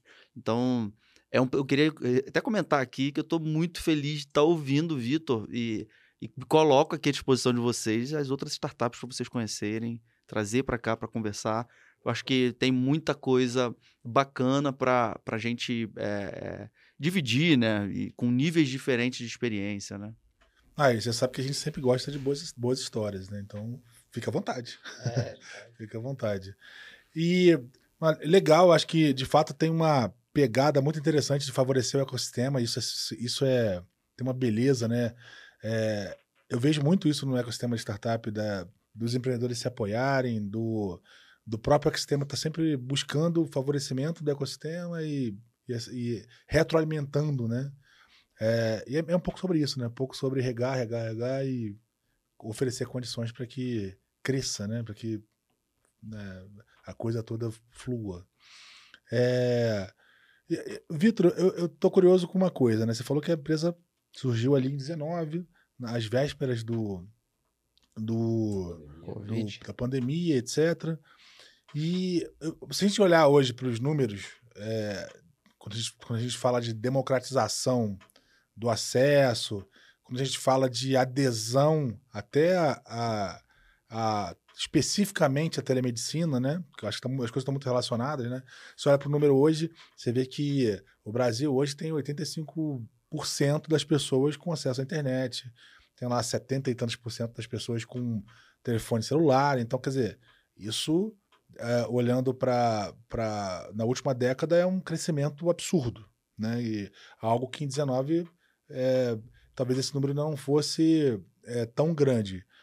Como que você enxerga o mercado? Como é que você enxergou o mercado em 19 e como é que você compara ele com hoje? Assim, quanto que você acha que é, eu queria entender assim, como foi para você olhar para esse mercado, porque ele talvez ele não fosse tão sorridente em 19 e como é que você está vivendo hoje, entendendo que números são, que números você olhava em 19, que números você está olhando hoje em termos de mercado, tamanho de mercado, quanto você pode abocanhar, pessoas que você pode impactar e etc.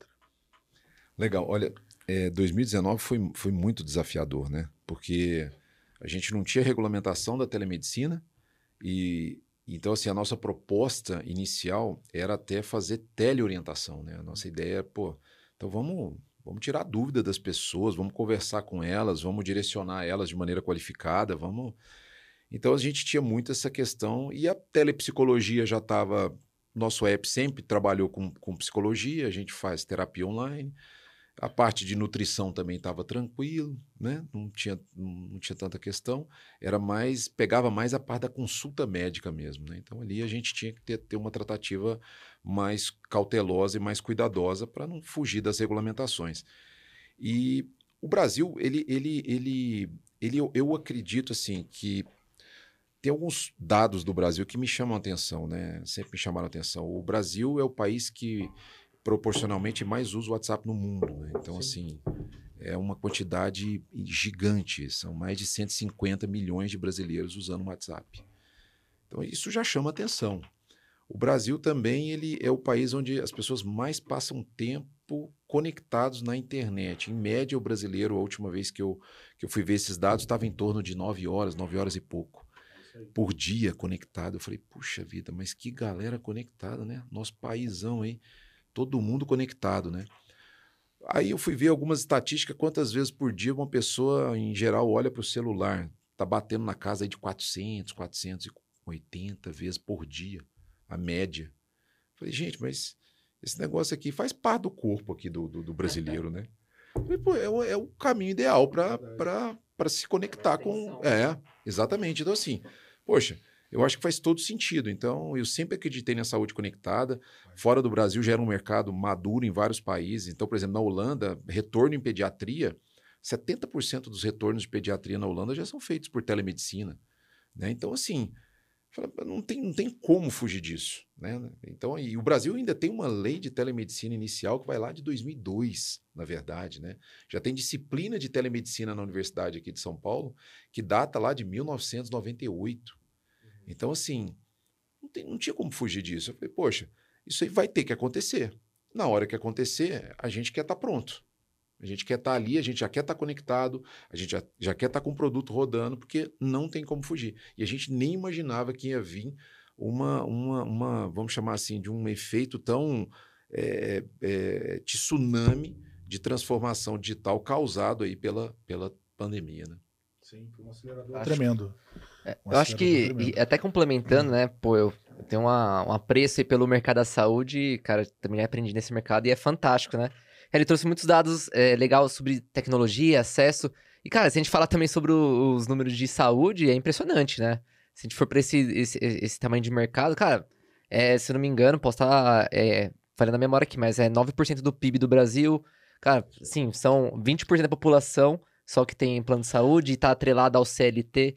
Cara, é um, é um mercado, assim, que carece de, de, de, de, de coisas que gerem valor de fato, né?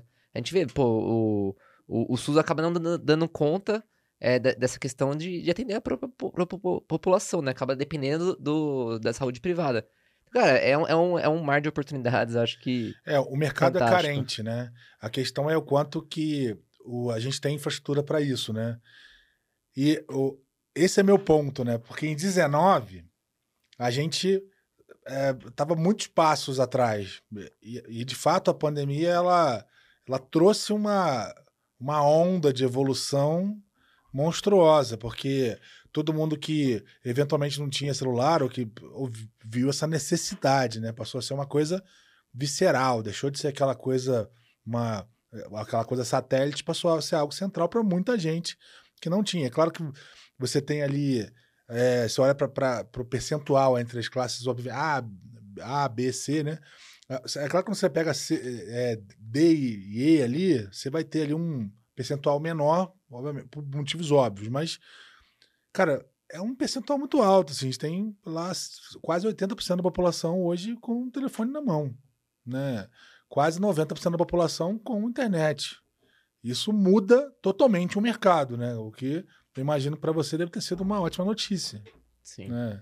Sem dúvida, né? E assim, a gente, até áreas remotas, né? A gente já está começando a, a, olhar alguns projetos para áreas mais remotas, aonde você acaba que tem ali uma internet, seja uma Starlink, algo assim que, que dá conectividade, né? Que entrega lá na, no meio da, da floresta amazônica, entrega lá 160 mega de velocidade. É algo assim, é incrível, né? Então, assim, eh, você, você quanto custa, né? Por exemplo, para o nosso país transportar alguém de uma região ali da Amazônia para ir na, na capital para ser atendido e voltar com essa pessoa para o lugar onde ela habita ali, né? Seja ribeirinho ali, seja na, nas aldeias. Então, assim, a gente tem.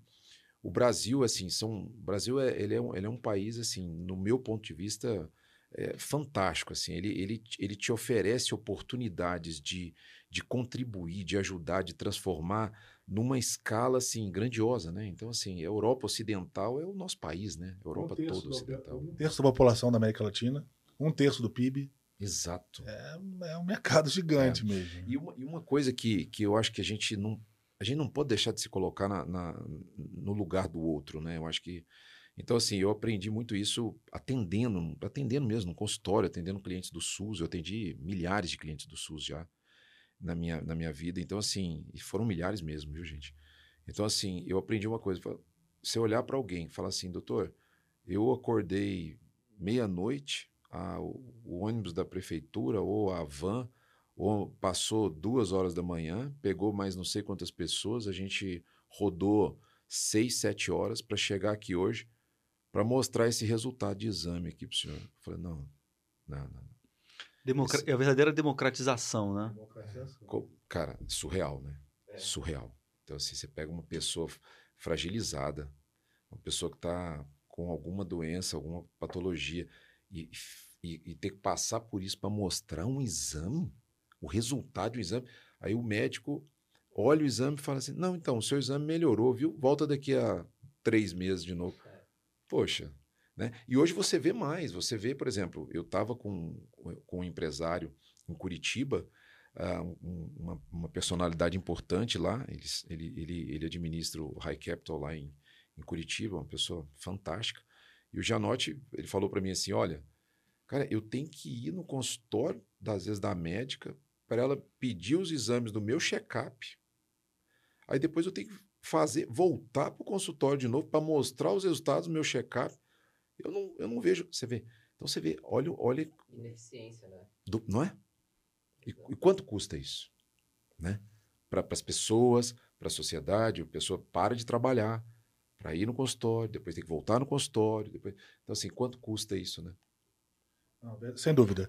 É, uma pergunta aqui que eu acho que a curiosidade talvez seja de todo mundo, né? Você, como médico, né, e você estava comentando no início, falando que essa inovação demorou muito tempo para chegar na medicina. A medicina realmente tem uma certa resistência a isso, porque tem todo um aspecto humano também, etc. Eu acho que eu atribuo um pouco a isso, né? É, e aí você tem a coisa do, do, atendimento, né? Tem uma questão de humanização, né? Tá próximo, do contato e etc. Como é que você vê essa virada de chave? Porque tem esses exemplos básicos ali de que, puta, realmente para pedir os, os exames do meu check-up podia ser pelo WhatsApp para atualizar a receita, podia ser pelo WhatsApp. É transacional, né? É, mas tem coisas assim que, de fato, é, eu talvez demande menos, mas talvez o, o, o Borel ele tenha mais necessidade de contato, né? Como é que você enxerga, como é que resolve isso? Treinamento, como é que a médico trata isso, né? Essa pergunta é muito boa. É, mas, se você me permite, eu só queria voltar na questão assim.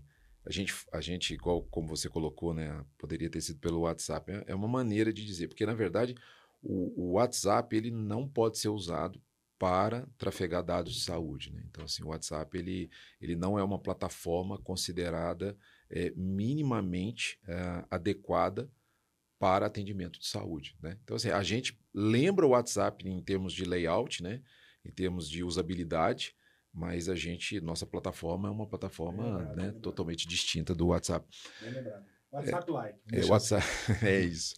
Então, assim, é, é a carinha do brasileiro a nossa é. plataforma. E, assim, a, com relação à humanização, eu acho que é a maneira com que você trata as pessoas, né? a maneira com que você é, ouve as pessoas, a importância e a relevância que você dá para aquilo que o cliente te fala.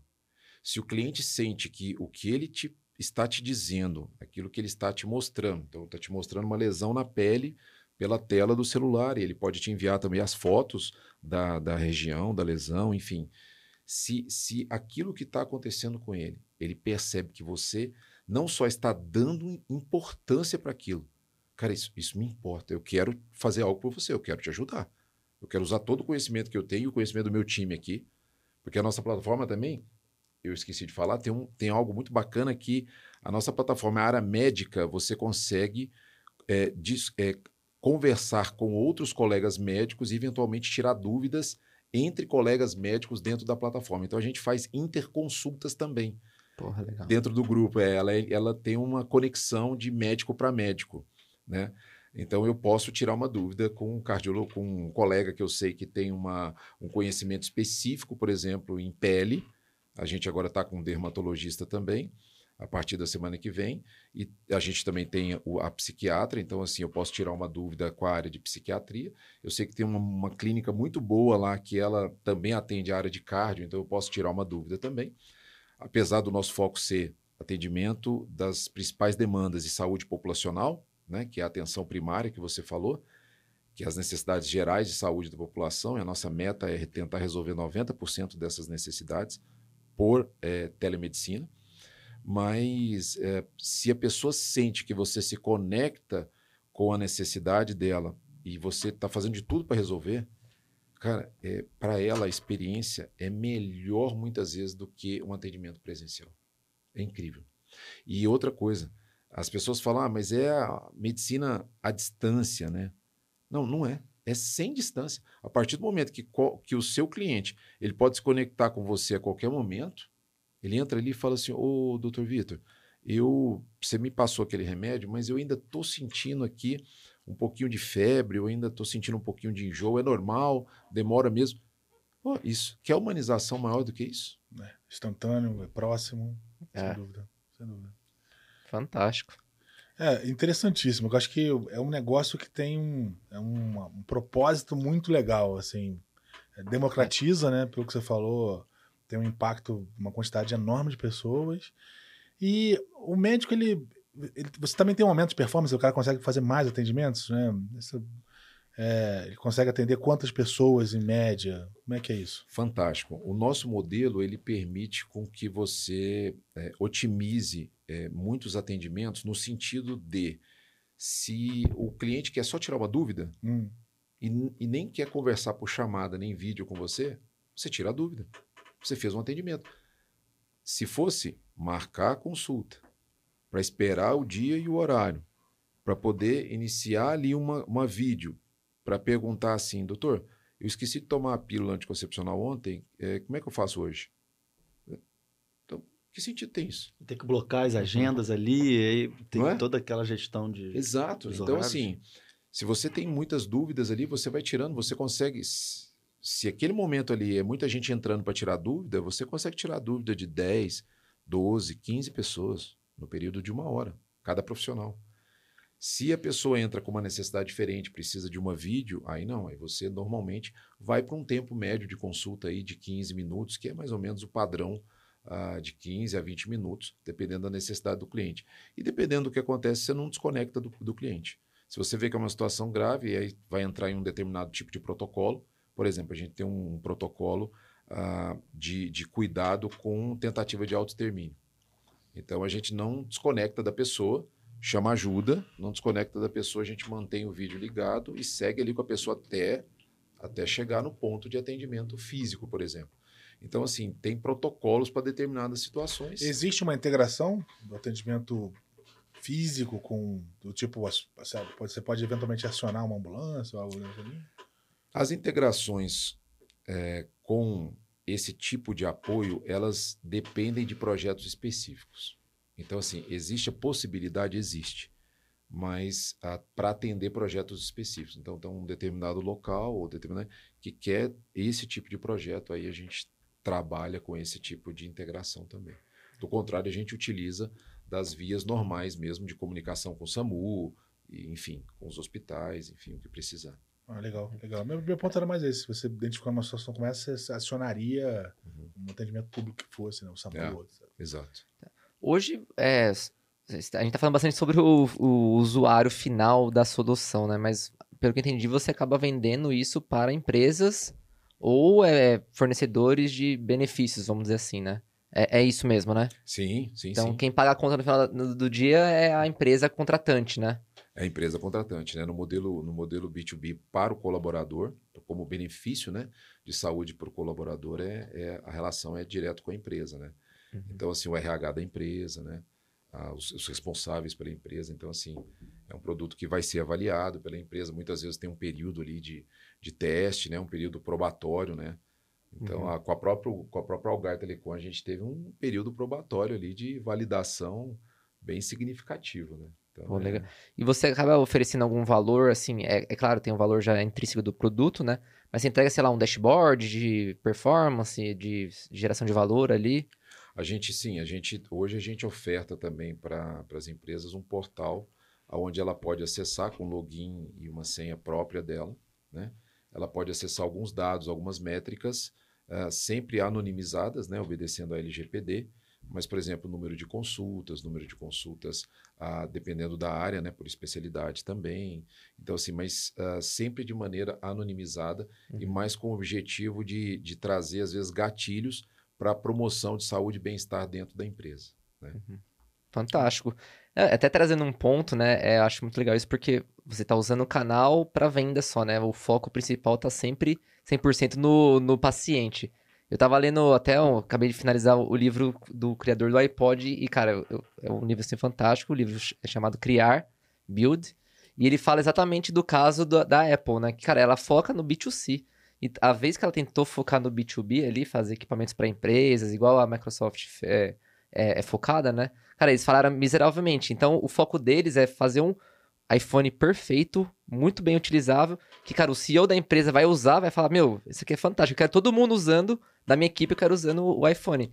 Então é exatamente isso, cara. Você ter foco no, no produto que você quer ofertar, assim, né? Pra desviar o foco. Então ele trouxe até vários cases, não lembro agora de cabeça, que as empresas que tentaram ir pros dois caminhos acabaram falhando miseravelmente, assim. Então é, é legal isso, né? Esses aprendizados de, de erros, né? É, porque gera um efeito de rede importante, né? Ele já tem um canal, uma vez que ele consegue impactar o cliente, o, o consumidor né, final, né?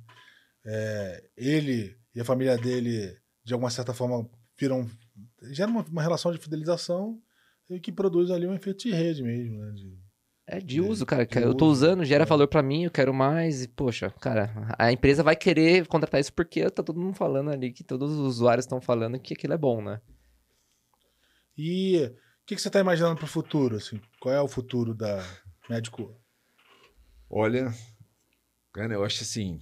Uh vamos lá, né? É, o sonho grande é, é, cuidar do máximo de, de, pessoas, de famílias, de colaboradores possível, assim. É, é poder é, dizer para cada brasileiro aí que, olha, você, se você não tinha com quem contar aqui, agora você tem. Né? Então esse, esse, é o sonho grande, né? É o sonho é o sonho romântico, né? É, e sempre vai me mover esse sonho, né, cara?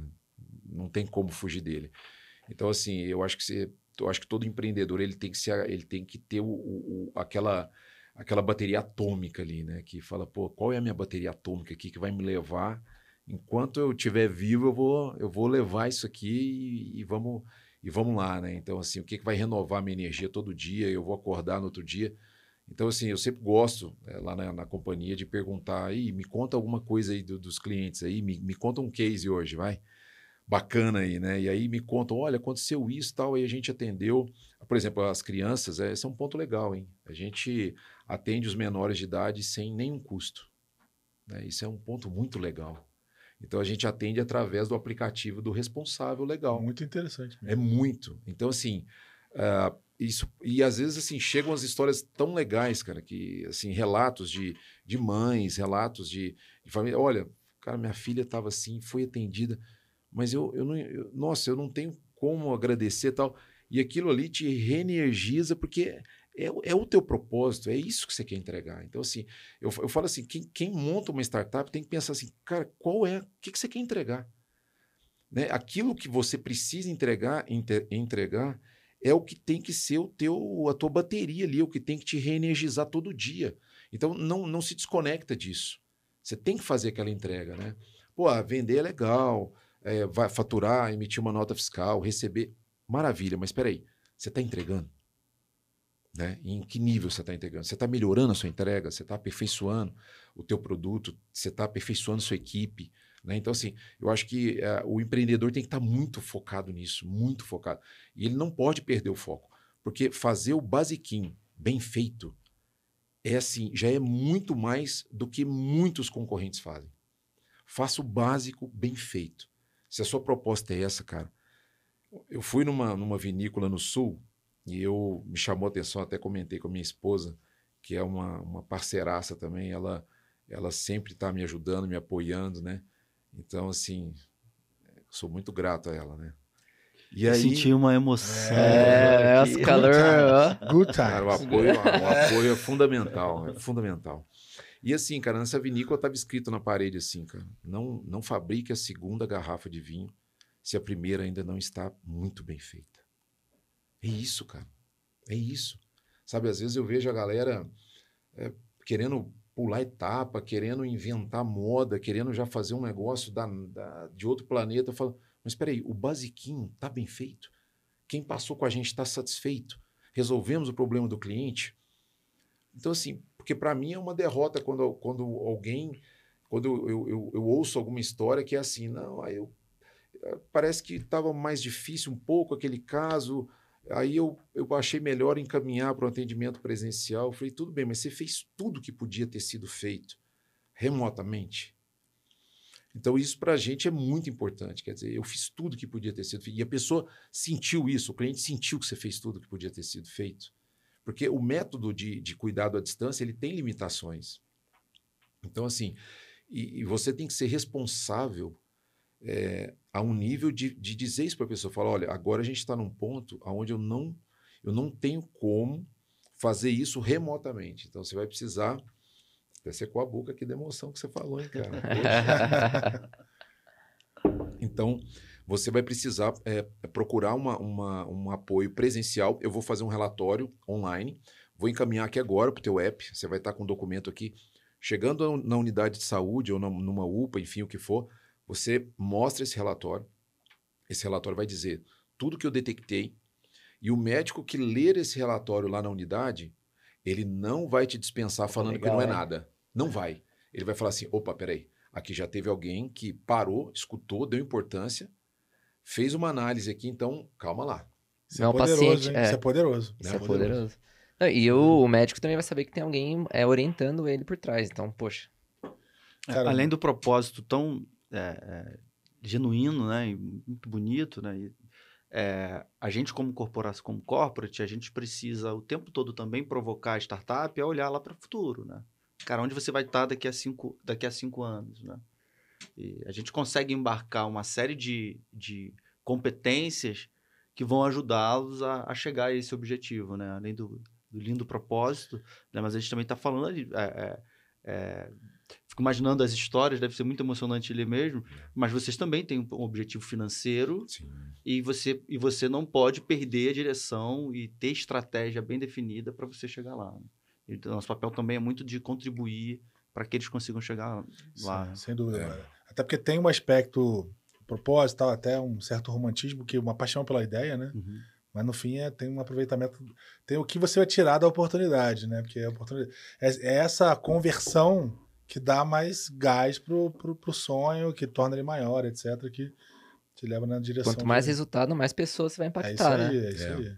É isso, isso acaba, isso acaba é, influenciando bastante as, as etapas né, da startup. Né? Então, por exemplo, eu sempre, eu sempre fui muito acelerado. Então, assim, eu, a gente acaba tendo muitas ideias. Eu gosto de ir em eventos de inovação. Eu estou indo para um dos maiores eventos de, de, de startup inovação agora da Europa, que vai acontecer em Barcelona agora no mês que vem. Então, assim, é, aí você tem, você às vezes tem vontade de fazer grandes, maiores entregas, assim. Fala, poxa, vamos fazer isso aqui também.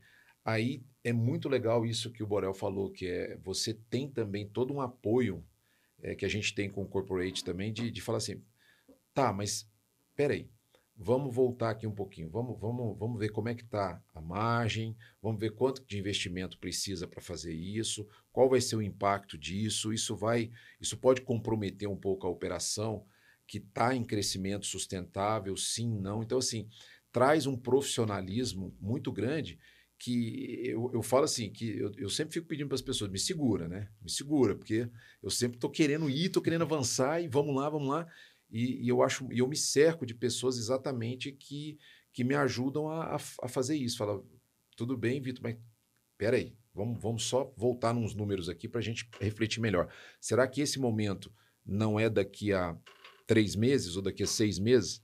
Por exemplo, a gente está colocando. Antes a gente tinha clínicos gerais, adulto, infantil, pediatria, medicina de família, né? ginecologia, obstetrícia, que a gente sempre preocupou com a saúde da mulher. Então, psicologia, nutrição, educador físico, né? Aí agora a gente já colocou dermatologia, psiquiatria. A gente está investindo bem mais agora também na questão da, do, do, grupo de cuidado à saúde mental. Então, assim, é, mas cada passo no seu momento, sabe? Não, não, não, não sai atropelando tudo, assim, para quem estiver empreendendo, para quem estiver aí falando, pô, vou lá, vou fazer, vamos fazer acontecer. Maravilha, mas assim, faça o seu plano, não adianta às vezes fazer um plano muito longo, faça o seu plano aqui dos próximos seis meses, bota tudo na ponta do lápis, calcula tudo direitinho. E, e, mesmo assim, prepara, porque tem hora que é montanha russa, né? Uma emoção, você acha que. E agora você está no alto, de repente você está no baixo, de repente você está tá de cabeça para baixo. Então, assim, uh, empreender é, é, não querer estar tá na zona de conforto. É isso, cara. Também é muito disso, sabe? Então, assim, é querer sempre estar tá sendo, né? É uma loucura, né? É uma loucura. Agora, na tua jornada empreendedora, qual você diria que é o que foi o teu pior dia, assim? Que que foi a experiência mais amarga que você tem para contar? Boa, boa, boa.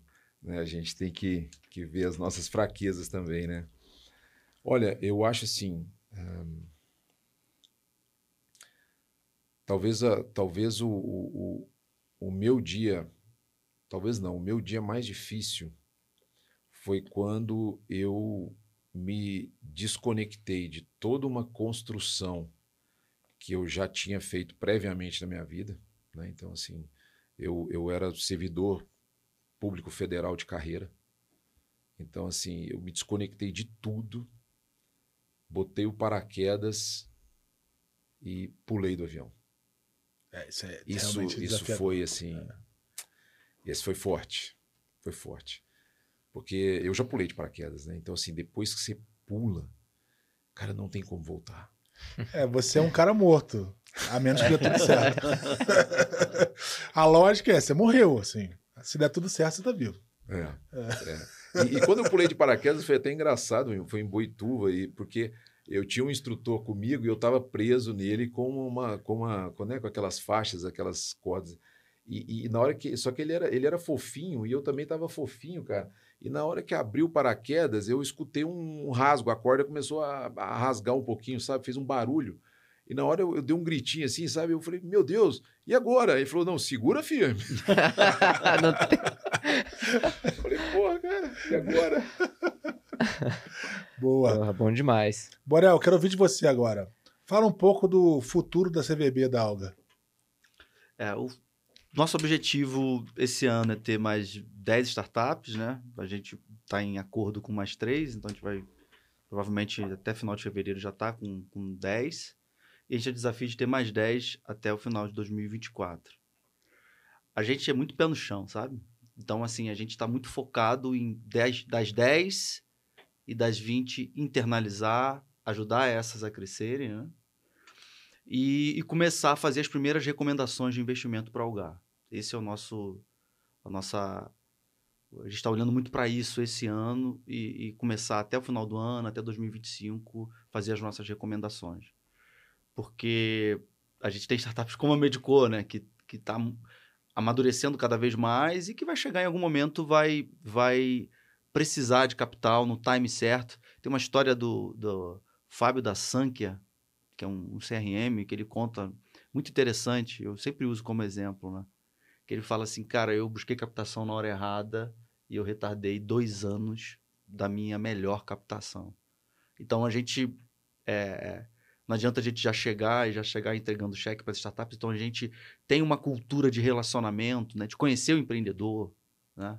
Eu particularmente me sinto muito privilegiado de abrir caminho para eles aparecerem e é isso que eu gosto e, e, me traz muita satisfação como empreendedor e também como liderança dessa operação, mas o nosso maior desafio é fazer esses caras voarem, voarem né? E a gente existe para isso, né? E aí, não romantizando, e, e, também romantizando um pouquinho, né? A gente está falando de vidas, né? Quantos funcionários vocês têm hoje, né? A Granto, por exemplo, tem 54 funcionários, se não me falha a memória, meu Deus, não me deixe errar esse número. Mas é, são famílias que a gente está impactando, né? em que a gente está contribuindo também para a geração de emprego. Então, é um privilégio uma grande corporação conseguir contribuir de alguma maneira para que isso aumente, cre cresça e o nosso país se desenvolva também, né? Então, é, eu sinto muito orgulhoso de poder fazer isso. E, e vamos muito com o pé no chão, né? fazer as primeiras recomendações de investimento, porque é, a, a, gente apoia as startups a, a, a buscar o funding. Né? Então, ou a gente pode aumentar o nosso investimento, e aí sim com cheque, né? mas a gente pode também preparar a startup para buscar o melhor recurso, é, na, na, hora certa, o recurso que precisa. Né? Então, é, esse seria. Eu não vou muito à frente, não, Zé. Muito pé muito chão. Muito bom, cara. Parabéns pelo trabalho que vocês estão fazendo. Realmente é um trabalho sensacional, assim, bonito de ver. É muito legal mesmo. Tá, tá. Gente, não parece, mas estamos aqui há duas horas. e, cara, impressionante como o papo rola solto, né? E daria para conversar aqui mais duas horas facilmente, né? Com Muito certeza. bom. Cara, eu, eu vou começar aqui a fazer a rodada final. É, cara, queria agradecer vocês pela presença. Foi maravilhoso trocar com vocês. A gente, eu particularmente aprendi muito. Renan, Fala aí, confronta as suas expectativas com, com o que você viu aqui. Cara, novamente, mais um MBA. E, cara, é fantástico trazer empreendedores e acho que um, o grande, uma grande coisa legal também que a gente trouxe hoje é o conceito de Corporate Venture Builder, né? Uhum. Cara, a gente nunca falou aqui, essas três temporadas, a gente acho que chegamos a falar sobre aceleradoras, mas sobre o Corporate Venture Builder a gente nunca chegou a falar tanto assim. E é legal a gente trazer uma, uma CV, uma corporate venture e uma startup que faz parte desse modelo. Então, cara, é fantástico. Acho que esse episódio cumpriu muito com o que eu esperava aí. Parabéns Boa. aí pelo projeto de vocês. Lindo. Borel, é, começando aqui pelo Borel nas despedidas, cara, se despede aí do pessoal de casa. É, conta, é, dá aquela dica para aquele cara que está começando e como as pessoas podem se conectar com você? Como é que o pessoal pode conhecer mais sobre a, a CVB, da, a CVB da, da Alga? Enfim, o que, que você dá de dica? Qual é a, onde está a estrada dos tijolos de ouro aí, do empreendedor? Perfeito, perfeito. Eu quero agradecer por estar aqui, dividindo a mesa com vocês e poder conversar. Agradecer o Vitor, da Medico, que está aqui com a gente. É, eu quero agradecer também as outras startups que a gente tem, né? A Homebook, com, na pessoa do Alcino, que é o CEO, o Eduardo, CEO lá da Évolo, o, o Giovanni, CEO também da LRM Tech, o Vinícius da Neutra Mais. É, falta, faltou quem falar? É, Começou a falar Lennon, Exato, lá a gente é. conhece pelo nome. É. O Lennon da BioApp. Então, quero agradecer todas as startups do nosso portfólio. Falei todas, viu? Cara, arriscado, hein? É, é, é escolha. Então, é, enquanto, tá com, enquanto é. estamos com sete, dá para fazer, né? Mas é, é, agradecer essa galera, que é muito bom estar tá com esses, esses empreendedores e poder ajudá-los, né? Vai achar a Algar Telecom Venture Builder, algartelecomventurebuilder.com, né? É, também está assim no LinkedIn, Instagram. Vocês conseguem também me achar no eliton.borel no Instagram e também lá no, no, também lá no LinkedIn. A gente está com uma rodada, com, uma, com um bet aberto agora, que vai acontecer em março. Mas, dependendo de, do tempo que você vai ouvir aqui, já vai ter fechado, né? Mas a gente tem sempre, todo ano, a gente tem três Investor Days, então tem um, no próprio site tem todas as informações da nossa tese, que tipo de startup que a gente está buscando, e lá pode clicar e já vai cair direto no nosso funil e a gente vai olhar no seu olho para a gente poder conversar, entender qual é o seu modelo de negócio, o que, que você faz. Vai ser é, sensacional poder conhecer cada negócio que vai se inscrever e se conectar com a gente. Vitor, cara, obrigado pela tua presença aqui. Sensacional o teu negócio. Parabéns pela iniciativa, parabéns que vocês estão fazendo. O Brasil precisa de, de empresas, de negócio com esse mesmo formato, com essa mesma construção de propósito. É, dá aquele recado para o empreendedor que está em casa, pensando em empreender, que se interessou na tua ideia e, puta, gostou da, da tua tese, da, da tua jornada, dá aquele recadão de o que, que você recomenda, como as pessoas te encontram. É, manda aí a tua. Primeiro agradecer né, a você e esse podcast aqui fantástico, né? Eu acho que propósito de vocês aqui do produto piloto é fenomenal. Eu acho que a gente tem que levar sim conhecimento. Eu acho que eu, eu particularmente aprendo muito escutando podcast, né? Então assim, uh, já tive a oportunidade de escutar o de vocês também. Então assim, eu aprendo muito. Né? Eu acho que aprender com a experiência do, do, dos outros é muito bacana, é muito importante, né?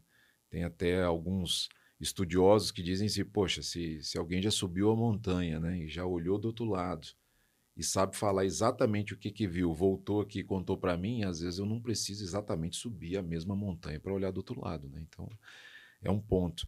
E o que eu diria assim para o, o empreendedor é que empreender é bom demais. Empreender assim, quando você começa é, é assim, é fantástico, né? Você você tem um sonho, você quer fazer e você vai, você entende a dor que você quer tentar resolver do mercado, seja ela qual for, né? Você quer criar soluções, facilitar a vida das pessoas, mas eu diria assim, é, se estruture é, para que você percorra o caminho do empreendedorismo. Então, assim, que exige é, resiliência, exige paciência, exige persistência, não é? que é diferente de insistência, né? É, exige é, falhar rápido quando for para falhar e corrigir rápido, o mais rápido possível. Né? Eu acho que esse é um ponto fundamental, porque a gente vai errar mesmo. E, e o lance está em, em, consertar rápido. Né? É, e estudar. Gente, estuda. Todo dia separa um tempinho. Estudem, leiam livros. Né? Então, assim, há pouco tempo agora estava terminando de ler O Lado de, Difícil das Situações Difíceis, fantástico livro. Então, assim, tem, tem literaturas excelentes. Hoje tem acesso a podcast, acesso a YouTube. Aos, a, então, assim, é, veja a sua tese, veja a dor que você quer resolver, é, analise o mercado, é, veja quais são as soluções existentes já para aquilo, né? Então, assim, converse com as pessoas, troque ideia. Não tenha medo de partilhar sua ideia. Eu acho que, assim, e já foi a época que guardar uma ideia só para si era algo que tinha algum significado. Hoje, ideia. Assim, hoje tem né, ideias.com aí que você vai lá e vê quantas ideias quiser. É a execução que importa. Né? Então, se é a execução que importa, então, assim, prepare-se para executar. Né? E prepare para aprender todo dia, né? para reaprender. Né? Então, assim, eu acho que esse é um, é um ponto fundamental para quem quer empreender. E procure sempre se cercar de pessoas é, e, e, instituições que possam é, contribuir para o teu sonho grande, né? Eu acho que assim, é, assim como a gente faz na vida pessoal, né? Tentar se cercar de boas pessoas, procure se cercar também de boas empresas, como é aqui o CVB da Algar, como é o Grupo Algar para nós, né? E várias outras empresas que nos deu a oportunidade de poder servi-los com os nossos nossos serviços, né? Então se cerque é, o máximo possível do ecossistema, respire esse ecossistema, vá a, a trocar ideias, dividir suas, suas ideias. Eu acho que isso é fundamental, sabe? É, você ter a humildade de. E assim, se você tiver certo mesmo, pô, vale a... eu vou fazer. Vale a pena fazer. Cara, então faz logo. Né? Faz logo, que aí você vai descobrir. Né? Então, assim, se você tiver muito certo, faça então. E, e, aprenda com isso, né? com essa jornada de fazer acontecer. Boa, bom demais, bom demais, Fantástico. recadão. Você que gosta do nosso conteúdo, clica no sininho, segue a gente, manda, comenta o nosso conteúdo, segue a gente lá no Instagram, arroba Produto Piloto, segue a gente no LinkedIn, Produto Piloto. É isso que faz, que faz com que a gente consiga produzir mais conteúdo para você. Bom Valeu! Demais. Uhul! Aí. Obrigado, gente.